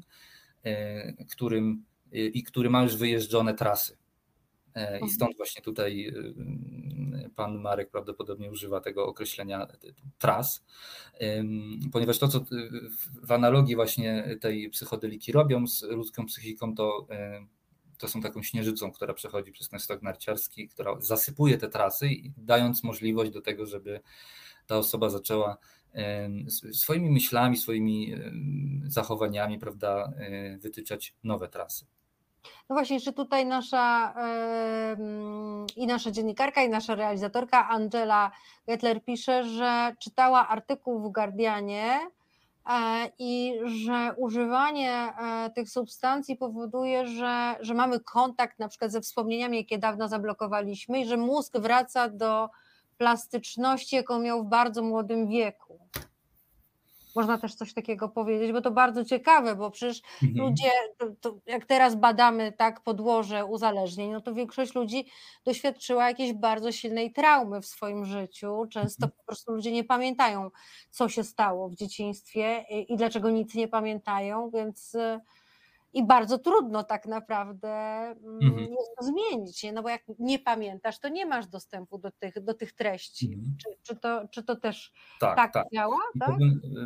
Można tak powiedzieć, i tutaj najbardziej zaawansowane dane pochodzą z badań nad MDMA, które jest wykorzystywane właśnie, które w ogóle jest najdalej w badaniach klinicznych, ma najlepsze wyniki i jako pierwsze według niektórych już nawet w przyszłym roku w Stanach Zjednoczonych te terapie będą dostępne, ale w kontekście właśnie leczenia stresu, zespołu stresu pourazowego, tak zwanego PTSD.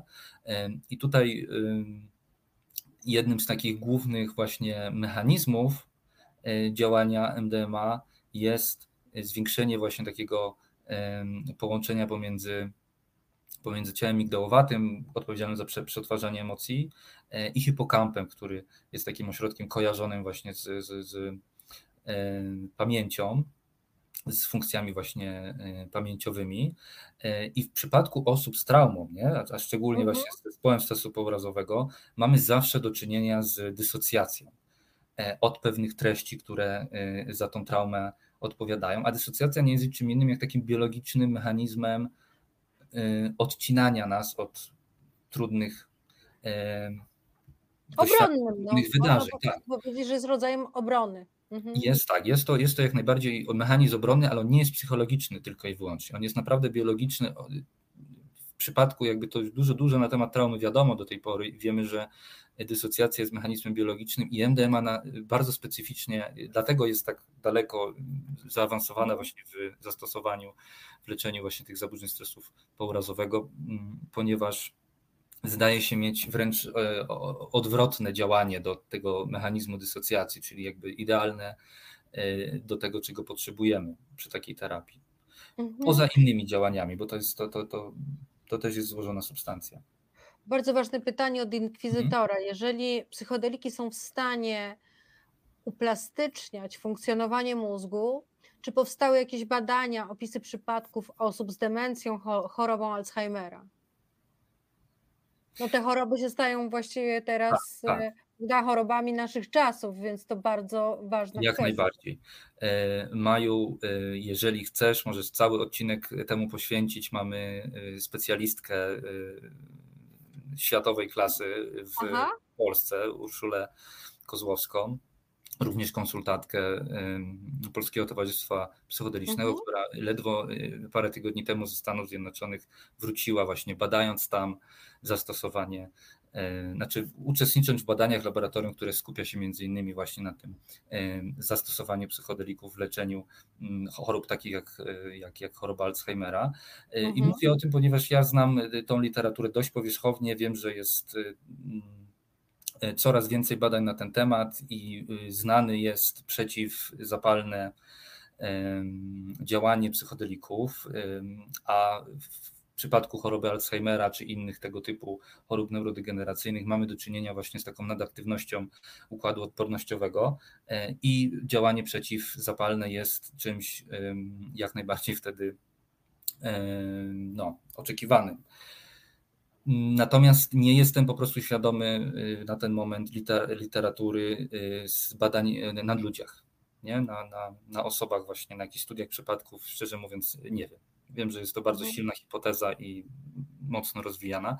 Nawet powiem, że osoby, które gdzieś stoją za tymi badaniami w ciągu ostatnich kilku lat zaproponowały, żeby w ogóle przestano psychodeliki nazywać psychodelikami, bo to jest taka nazwa wyciągnięta w zasadzie od filozofa, psychiatry i powieściopisarza, w sensie od trzech różnych osób, które były jakby tymi takimi postaciami i odnosząca się do takiego bardziej psychologicznego, takiej manifestacji nieświadomości w świadomości, tak jakby to jest psychodeliczny, to jest taki ujawniający umysł, czy manifestujący umysł, jakby to dosłownie znaczy słowo psychodeliczny, a badacze zajmujący się właśnie neuroplastycznością czy tym zastosowaniem w leczeniu chorób neurodegeneracyjnych proponują, żeby te substancje zacząć nazywać psychoplastogenami. Aha, okej. Okay.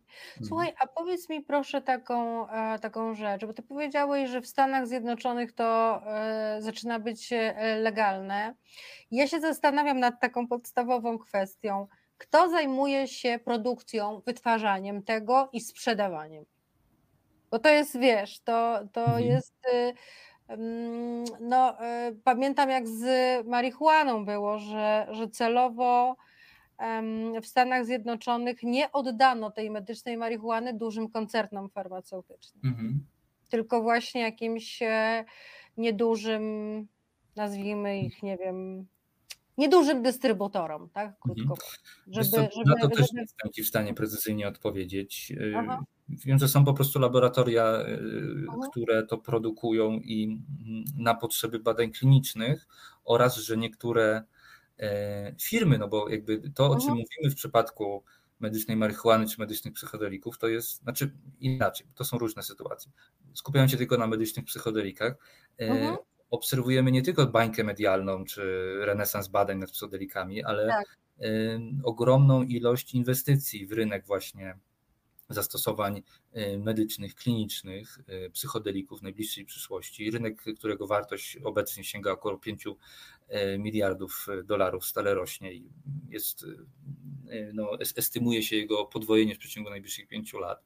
To jest bardzo dużo. I na przykład firma, która w tym momencie chyba najlepiej sobie radzi finansowo, Compass Pathways,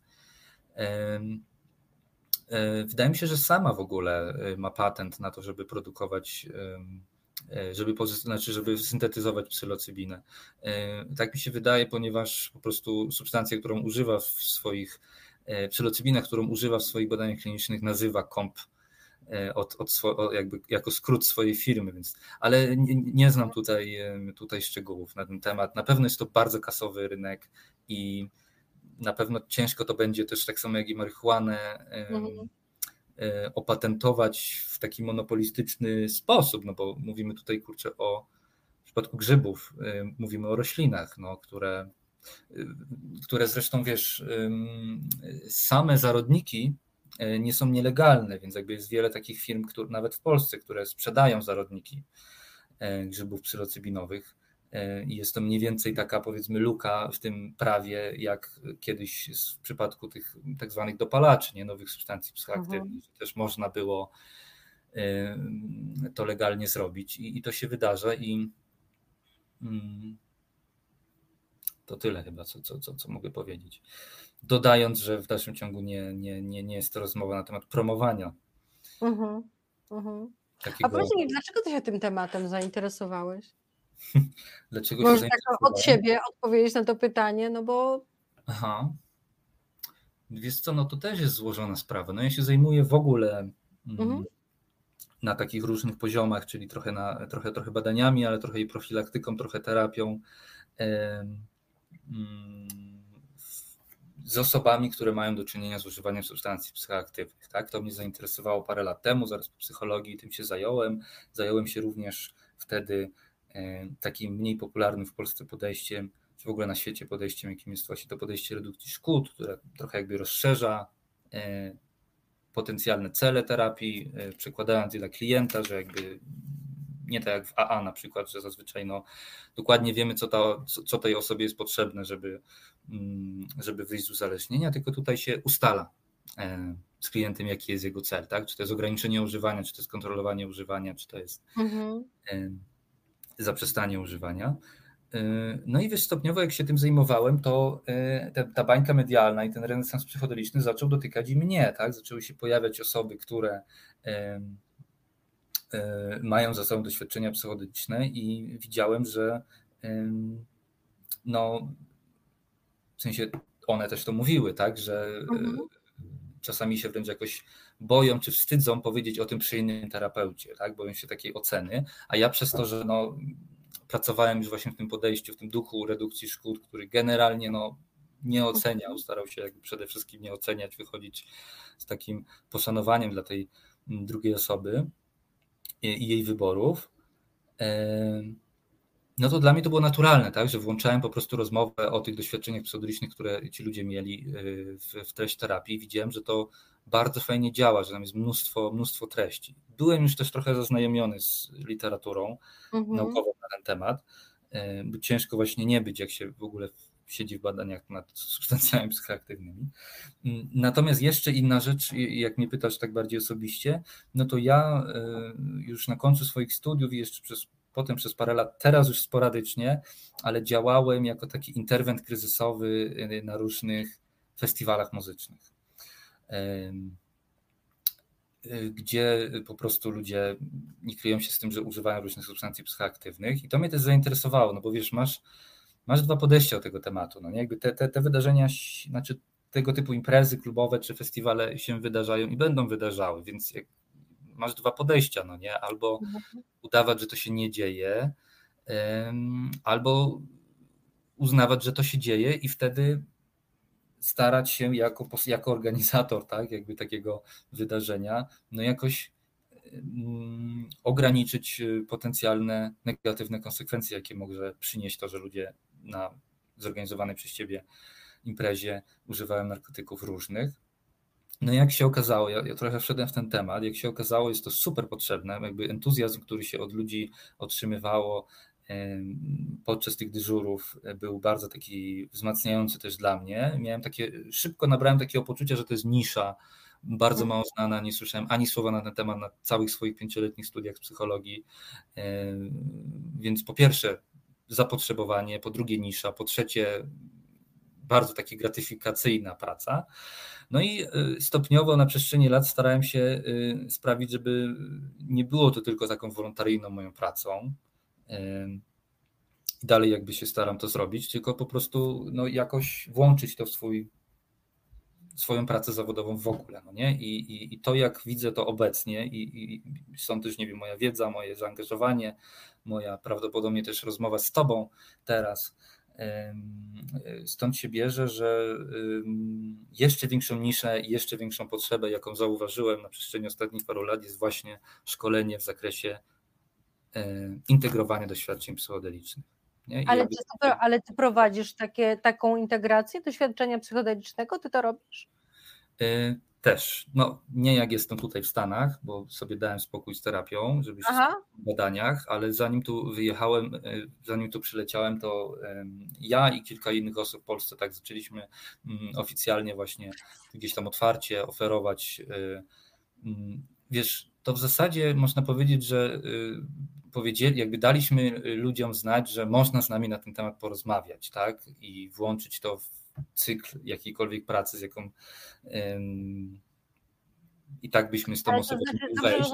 Że gdybym ja na przykład, nie wiem, wzięła grzyby i tam coś by mi się ciekawego przytrafiło, co by mnie nurtowało, to mogę do ciebie przyjść, ci o tym opowiedzieć i żebyśmy spróbowali, tak, dociec znaczenia, tak? Tego. My się, Maju, znamy, więc lepiej, żebyś poszła do psychoterapeuty, którego nie znasz, ale idąc za tym przykładem, tak, jest taka możliwość, terapeuta nie ma żadnego powodu, żeby uznawać jakąkolwiek winę za wykroczenie prawne, które popełnił ten klient czy pacjent.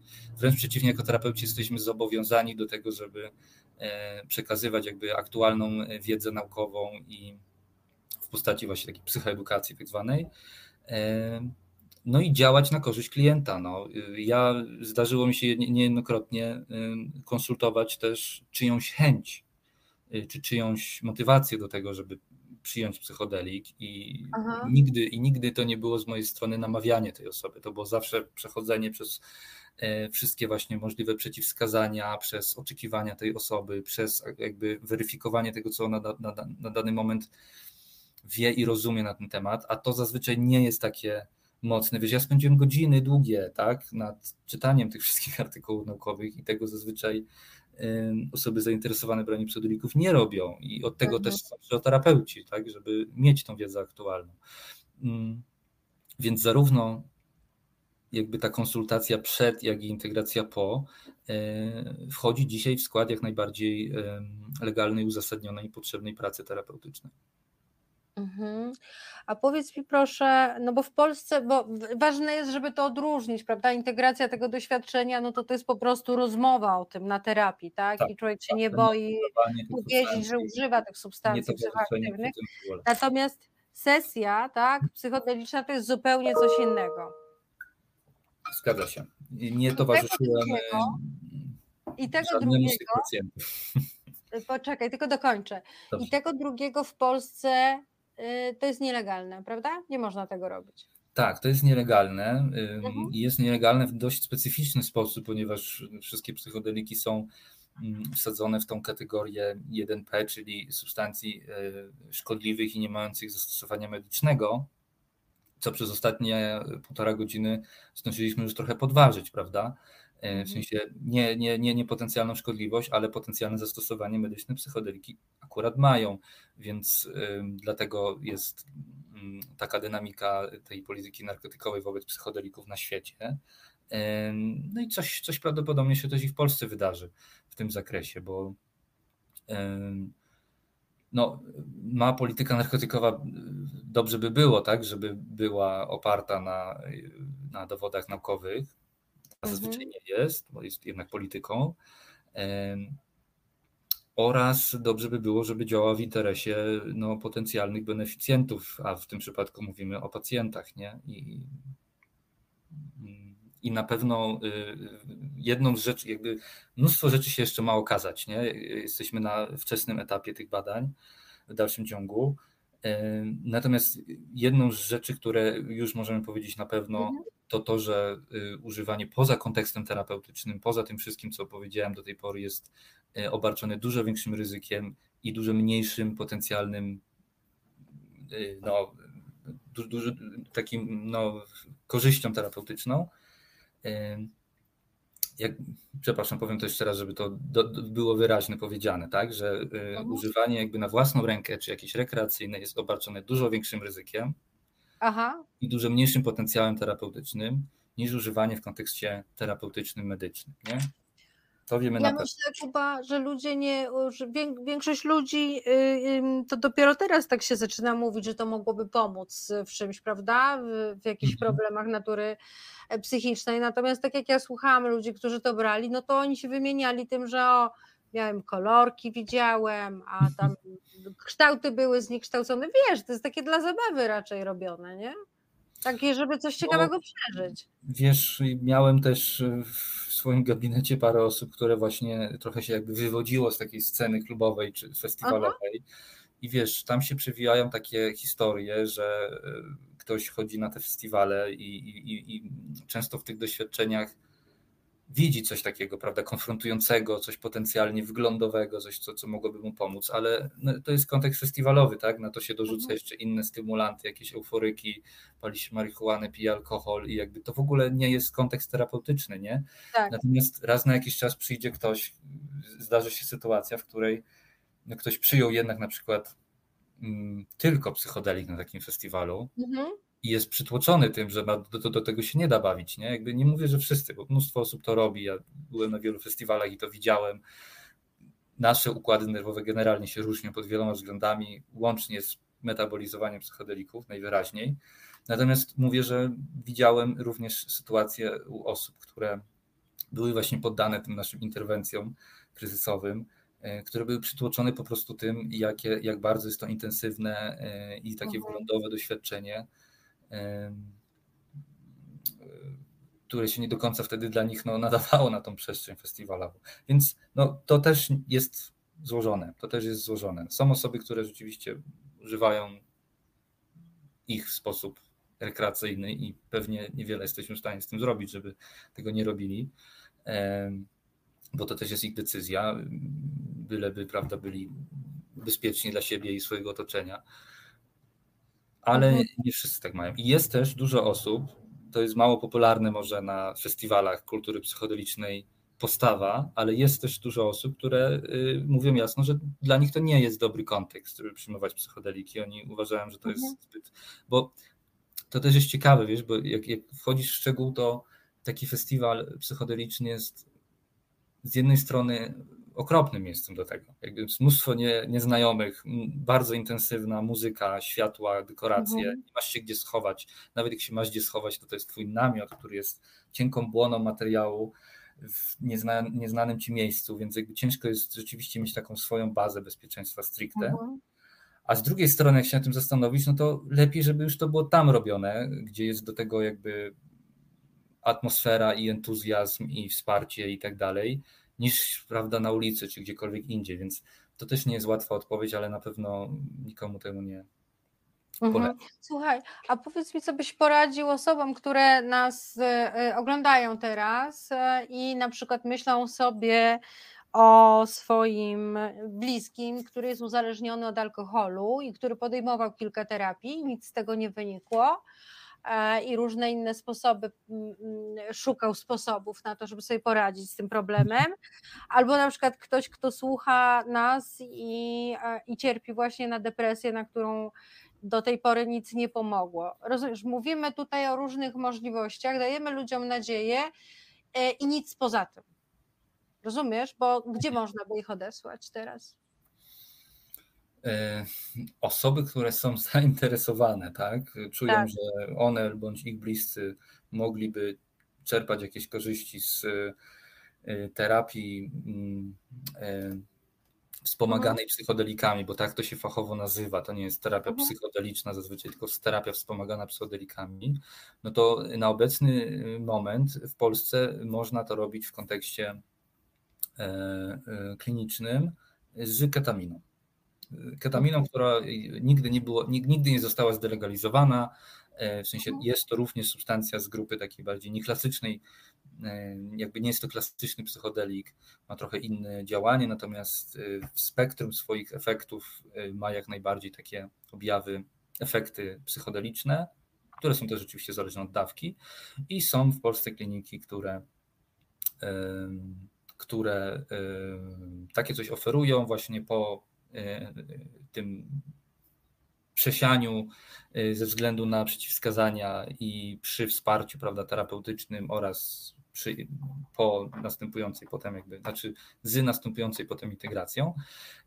Dodam tylko jeszcze, że z badań takich ze stosowania medycznego ketaminy, konkretnie S-ketaminy, takiej odmiany, ona jest jakby oficjalnie, mamy oficjalne wyniki tylko na temat depresji właśnie ciężkiej, lekoopornej.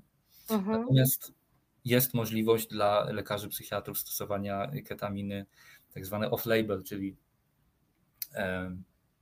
czyli poza tym wskazaniem wynikającym z badań, jeżeli jest to jakby uzasadnione w danym przypadku. No nie? I takie rzeczy psychiatrzy także w Polsce robią. I to jest jakby praktyka stosowana przy wielu innych lekach również, nie? Że jeżeli nie ma przeciwwskazań, a jest uzasadniona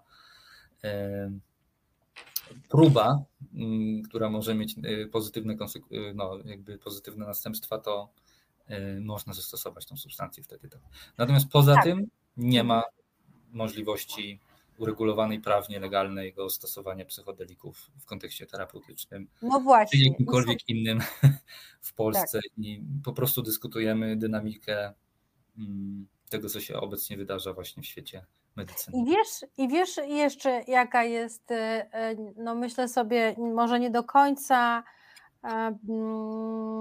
przewidziana konsekwencja właśnie takiej dyskusji medialnej, tak, tego hype'u, o którym ty mówiłeś, że zobacz, mówimy o tych wszystkich możliwościach i teraz tak, kupić nikt sobie tego legalnie nie kupi w Polsce, bo legalnie się tego nie sprzedaje. Pójść na sesję taką właśnie psychodeliczną legalnie nie pójdzie, bo nie wolno, chyba że poszuka gdzieś tam w jakimś podziemiu, nie? I krótko mówiąc, wiesz co nasza rozmowa robi? Kieruje kroki takiej zdesperowanej osoby do dilera narkotykowego, wiesz o tym? No mam nadzieję, że nie. Ale co ma człowiek zdesperowany zrobić? No słyszy od nas, że to pomoże na depresję, to pomoże na uzależnienie, a może na PTSD, a może... ode mnie tego nie usłyszał. Słucham? No ode mnie tego wprost nie usłyszał. Oczywiście można to było tak zinterpretować pewnie, tak, bo to jest subiektywne, ale no ja się staram cały czas podkreślać, że no, te badania są na małych próbach. Największa próba w jednym badaniu dotyczącym depresji to było 233 osoby. Natomiast pozostałe badania, no na MDMA największa próba to było 100 osób, niecałe, a tak to jest kilkanaście, nawet kilka osób. I te badania właśnie dopiero teraz wchodzą w trzecią fazę badań, nie? Jakby pozwól mi wrócić do tego, co wcześniej zacząłem mówić, że mamy najpierw badania na modelach zwierzęcych, potem badania na zdrowych ochotnikach, żeby w ogóle ustalić, czy ta substancja jest bezpieczna dla ludzi, potem druga faza badań klinicznych, w której ustala się, jaka dawka może być optymalna w leczeniu danego zaburzenia, ale to są cały czas próby kilkunastu, może kilkudziesięcioosobowe z jeszcze próbą kontrolną, no nie? Więc jak mamy na przykład 60 osób w badaniu, to tylko do 30 dostanie psylocybina, 30 jakieś placebo, aktywne czy nie. Natomiast trzecia faza badań to jest dopiero zastosowanie już tego leku w optymalnej dawce na większej grupie ludzi i zazwyczaj no przynajmniej dwa takie badania są potrzebne, żeby mówić o dopuszczaniu tej substancji na rynek. I na ten moment w trzeciej fazie badań uczestniczyła tylko MDMA, nie? Będzie za chwilę, no i właśnie wspomniana ketamina. Więc z perspektywy badań naukowych, z perspektywy właśnie farmakoterapii i psychoterapii tak naprawdę nie ma jeszcze tego leczenia, nie? Jakby mówimy cały czas o potencjale, nie? Tak, to prawda. Czy ty miałeś okazję w czasie tej naszej rozmowy, chociaż w przerwach, czytać komentarze naszych trochę, szczególnie odbiorców? Tak. Chciałbyś się do któregoś odnieść, coś zapamiętałeś, na coś zwróciłeś uwagę, bo Ja mało akurat dzisiaj czytałam.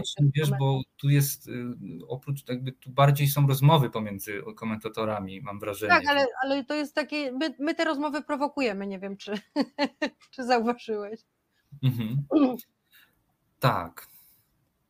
Była rozmowa na temat polityki narkotykowej w Polsce, że alkohol jest legalny, że jest najbardziej szkodliwy, a potem właśnie była rozmowa o tym, jak ewentualnie używać tych psychodelików, że to nie ma żartów, że to trzeba traktować poważnie.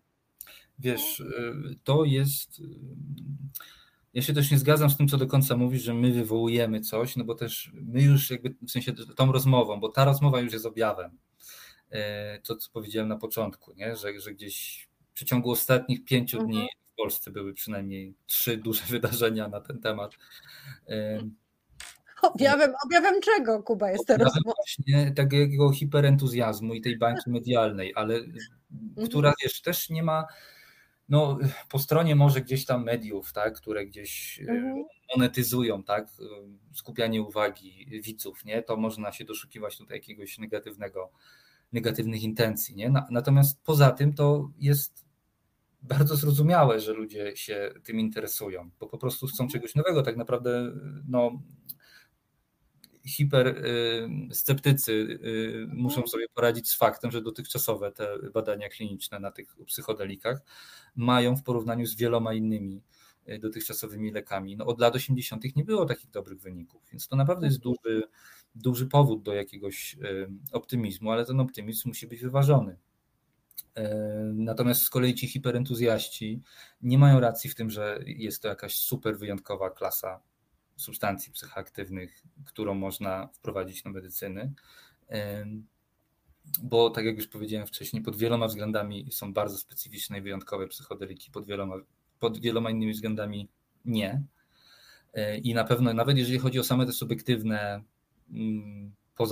pozamedyczne zastosowania, takie rekreacyjne, to jest mnóstwo innych też substancji psychoaktywnych, o których ludzie się wypowiadają bardzo entuzjastycznie przecież, ale nie mają takiego zastosowania medycznego. Ale co się tej grupie właśnie hiperentuzjastów nie podoba też, to, że jednak są zagrożenia związane z używaniem psychodelików.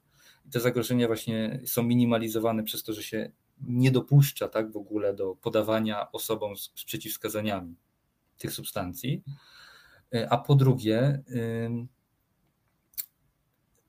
wszystko, o czym mówi, jakby te dane jakby z dotychczasowych badań, to nie są dane na temat działania psychodelików stricte, nie? Tylko jakby oczekiwania, kontekstu, interwencji terapeutycznej, która poprzedzała, towarzyszyła i następowała po doświadczeniu psychodelicznym. Jakby to są wszystko też, to są rzeczy, których się od dilera wziąć nie da.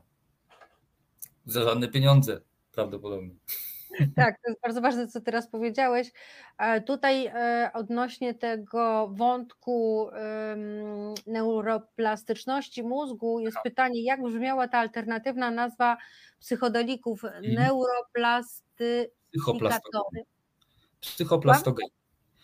Psychoplastogeny, tak. To jest bardzo ciekawy wątek, wiecie, bo o tym, że psychodeliki działają przede wszystkim przez pobudzanie receptorów serotoninowych w układzie nerwowym.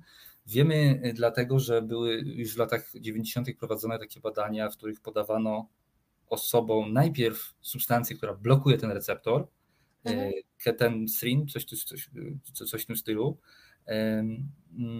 a dopiero potem psychodelik i te osoby nie miały subiektywnych doświadczeń związanych z psychodelikami. To samo było również powtórzone w badaniach nad myszami, które genetycznie zmodyfikowano do tego, żeby nie miały tych receptorów i podawano im dopiero psychodeliki i one rzeczywiście nie miały tych wskaźników przeżycia doświadczenia psychodelicznego również.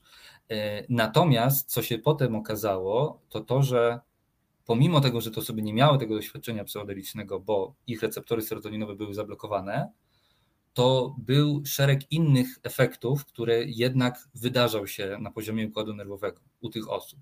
I stąd zaczęto właśnie potem całkiem niedawno badać, jakie inne pozasubiektywne, pozapsychologiczne działanie te psychodeliki mają. No i tak naprawdę dużo z tego nie wiemy. Naprawdę mamy dużo hipotez.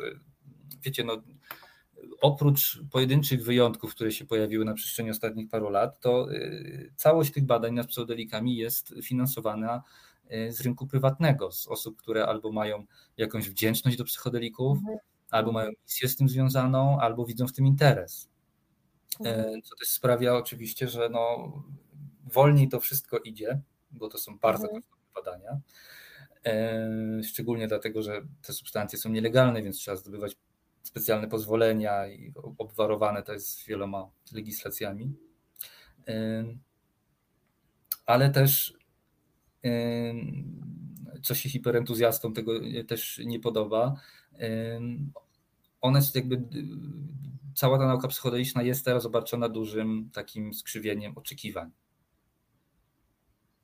który odbija się przede wszystkim właśnie w komunikatach medialnych. Wiesz, dam ci taki przykład, czy Państwu wszystkim dam taki przykład. Ostatnio było to głośne, właśnie o tym wielu osobom opowiadałem, że to się nadaje po prostu na studium przypadku hiperentuzjazmu psychodelicznego. Bo wyszedł taki artykuł, nie pamiętam, w kilku czasopismach Stanów Zjednoczonych, to się też przedostało do Polski, przez chwilę było głośno na ten temat, że psychodeliki, chyba właśnie psylocybina, mogą pomóc na boreliozę, która jak wiadomo jest ciężką do wykrycia, ciężką do wyleczenia, długoterminową, zazwyczaj dożywotnią chorobą. No i dużo tych nagłówków krzyczało, że psychodeliki jakby są ponad sobą także i na to, a jak się zeszło, bo ja przeczytałem ten artykuł i przeszedłem do artykułu źródłowego, naukowego, jak się okazało, badacze chcieli sprawdzić, czy psylocybina może pomóc w łagodzeniu skutków ubocznych farmakoterapii boreliozy. Czyli mieliśmy kilku pacjentów, którzy mieli boreliozę, podawano im leki na boreliozę, i potem podawano im psylocybinę, żeby sprawdzić, czy ona może łagodzić skutki uboczne tego leczenia. Więc w ogóle nie mówimy tutaj o terapii boreliozy, prawda? A jednak tak to było przez wielu dziennikarzy przekazane na tym hypie. No i nie jestem tutaj chyba w stanie nic więcej zrobić, niż też być takim głosem trochę rozsądku, tak, i takim trochę krytycznym. I wiesz, no...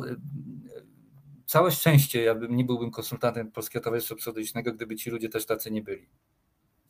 Gdyby Polskie Towarzystwo Psychodeliczne też nie stało na naukowych podstawach i miało, wiesz, tylu takich akademickich głów w swoich szeregach i nie miało tego wspólnego celu, jakim jest no właśnie nie bycie hiperentuzjastą na ten temat, tylko ani też, ale też nie hipersceptykiem.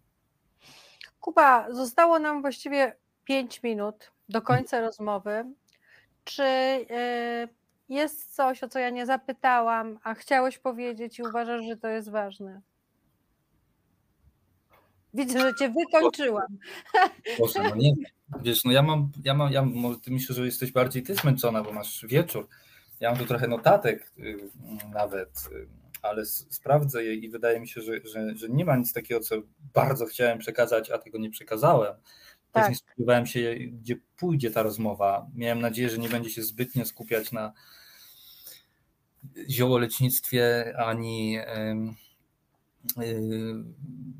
takich poddyscyplinach medycznych, o których niewiele wiem, i na szczęście tak nie było. Więc jestem chyba otwarty jeszcze przez te kilka minut na pytania, może w ogóle z komentarzy. Czy rozumiem, że się boisz odbierać kolejnych telefonów? Nie, nikt nie dzwoni. Nikt nie dzwonił, dobrze. Natomiast faktycznie nie lubię, jak się ludzi obraża, i w życiu prywatnym też tego nie lubię. No tutaj mamy podziękowania. Niezłe mięso ta dzisiejsza audycja. Ja bardzo dziękuję. Tyle wątków. I tu na czacie też. Wcześniej też pisała osoba, która się podpisuje jako Aga. Ja już widzę tylko ostatni jej komentarz, bo wcześniej pisała dużo dobrego pod twoim adresem, Kubo, że ludzie otwarci i mądrzy nie znajdą miejsca w naszym kraju, więc wyjeżdżają tak jak ty. Ale ty no ja przecież wrócisz. Na 10-miesięczne stypendium. Myślę, że wrócę, bo też... Tak, generalnie tak. Tutaj administracja Stanów Zjednoczonych utrudnia emigrantom zostanie w ich kraju, nawet jakby bardzo tego chcieli. A ja nie wiem, czy bym tego chciał. Myślę, że po tych 10 miesiącach będę miał dość. Ale wiesz, jeżeli jest ten czas na końcu, to pozdrawiam swoich bliskich, którzy wiem, że uczestniczą. Tak, ja też chciałam właśnie twoją mamę pozdrowić. Na pewno. Skoro straciła syna na tyle miesięcy, to uważam, że potrzeba tutaj ukłony też, że wychowała takiego wspaniałego naukowca. No i wspiera. Mama rzeczywiście zawsze komentuje i jest obecna przy tych wszystkich moich też edukacyjnych poczynaniach, bo sama właśnie jest nauczycielką. Okej. Drogi realizatorze Maćku, czy możesz mi pokazać jeszcze na chwilę komentarze, bo schowałeś mi to? Czy my tu jeszcze coś mamy? A, chętnie mailowy kontakt do gościa poprosimy, piszą. Angela pisze, dziękuję za kolejny mega ciekawy program, czas zleciał jak z bicza trzasnął, widzisz Kuba? Nie no, jest wiele rzeczy, o których można by tu jeszcze powiedzieć, ja specjalnie ich też nie zaczynam. Jakiś kontakt do ciebie, bo dosłownie 90 sekund mamy. Czy osoby, ja które to zainteresowały, mogą... Prowadzę taki fanpage na Facebooku, po prostu pod moim imieniem i nazwiskiem, Jakub Greń. I tam można mnie znaleźć, tam zresztą też będzie załączona cała tam rozmowa nasza, która rozumiem, że jest nagrana i będzie do odtworzenia potem. Tak. I tam jest kontakt do mnie, można albo przez ten Facebook, albo przez maila tam podanego się odezwać. No ja rzeczywiście robię kilka rzeczy na raz, jestem w kilku organizacjach czy instytucjach, więc można mnie też znaleźć przez nie. Wspomniane już to Polskie Towarzystwo Psychodeliczne, czy Instytut Psychiatrii i Neurologii na przykład. No i kurczę, jeżeli w tej rozmowie tak uczestniczą, czy później ją odsłuchują no, specjaliści zdrowia psychicznego, którzy mogliby takim czymś też być zainteresowani, to dam znać, że gdzieś ja osobiście mam taką, nie wiem czy misję, może nie misję, no ale ja widzę takie zapotrzebowanie, na które staram się odpowiedzieć jak najlepiej, czyli właśnie, żeby działać w kierunku podnoszenia kompetencji specjalistów zdrowia psychicznego w zakresie właśnie wiedzy na temat tych substancji psychoaktywnych, bo wiem, że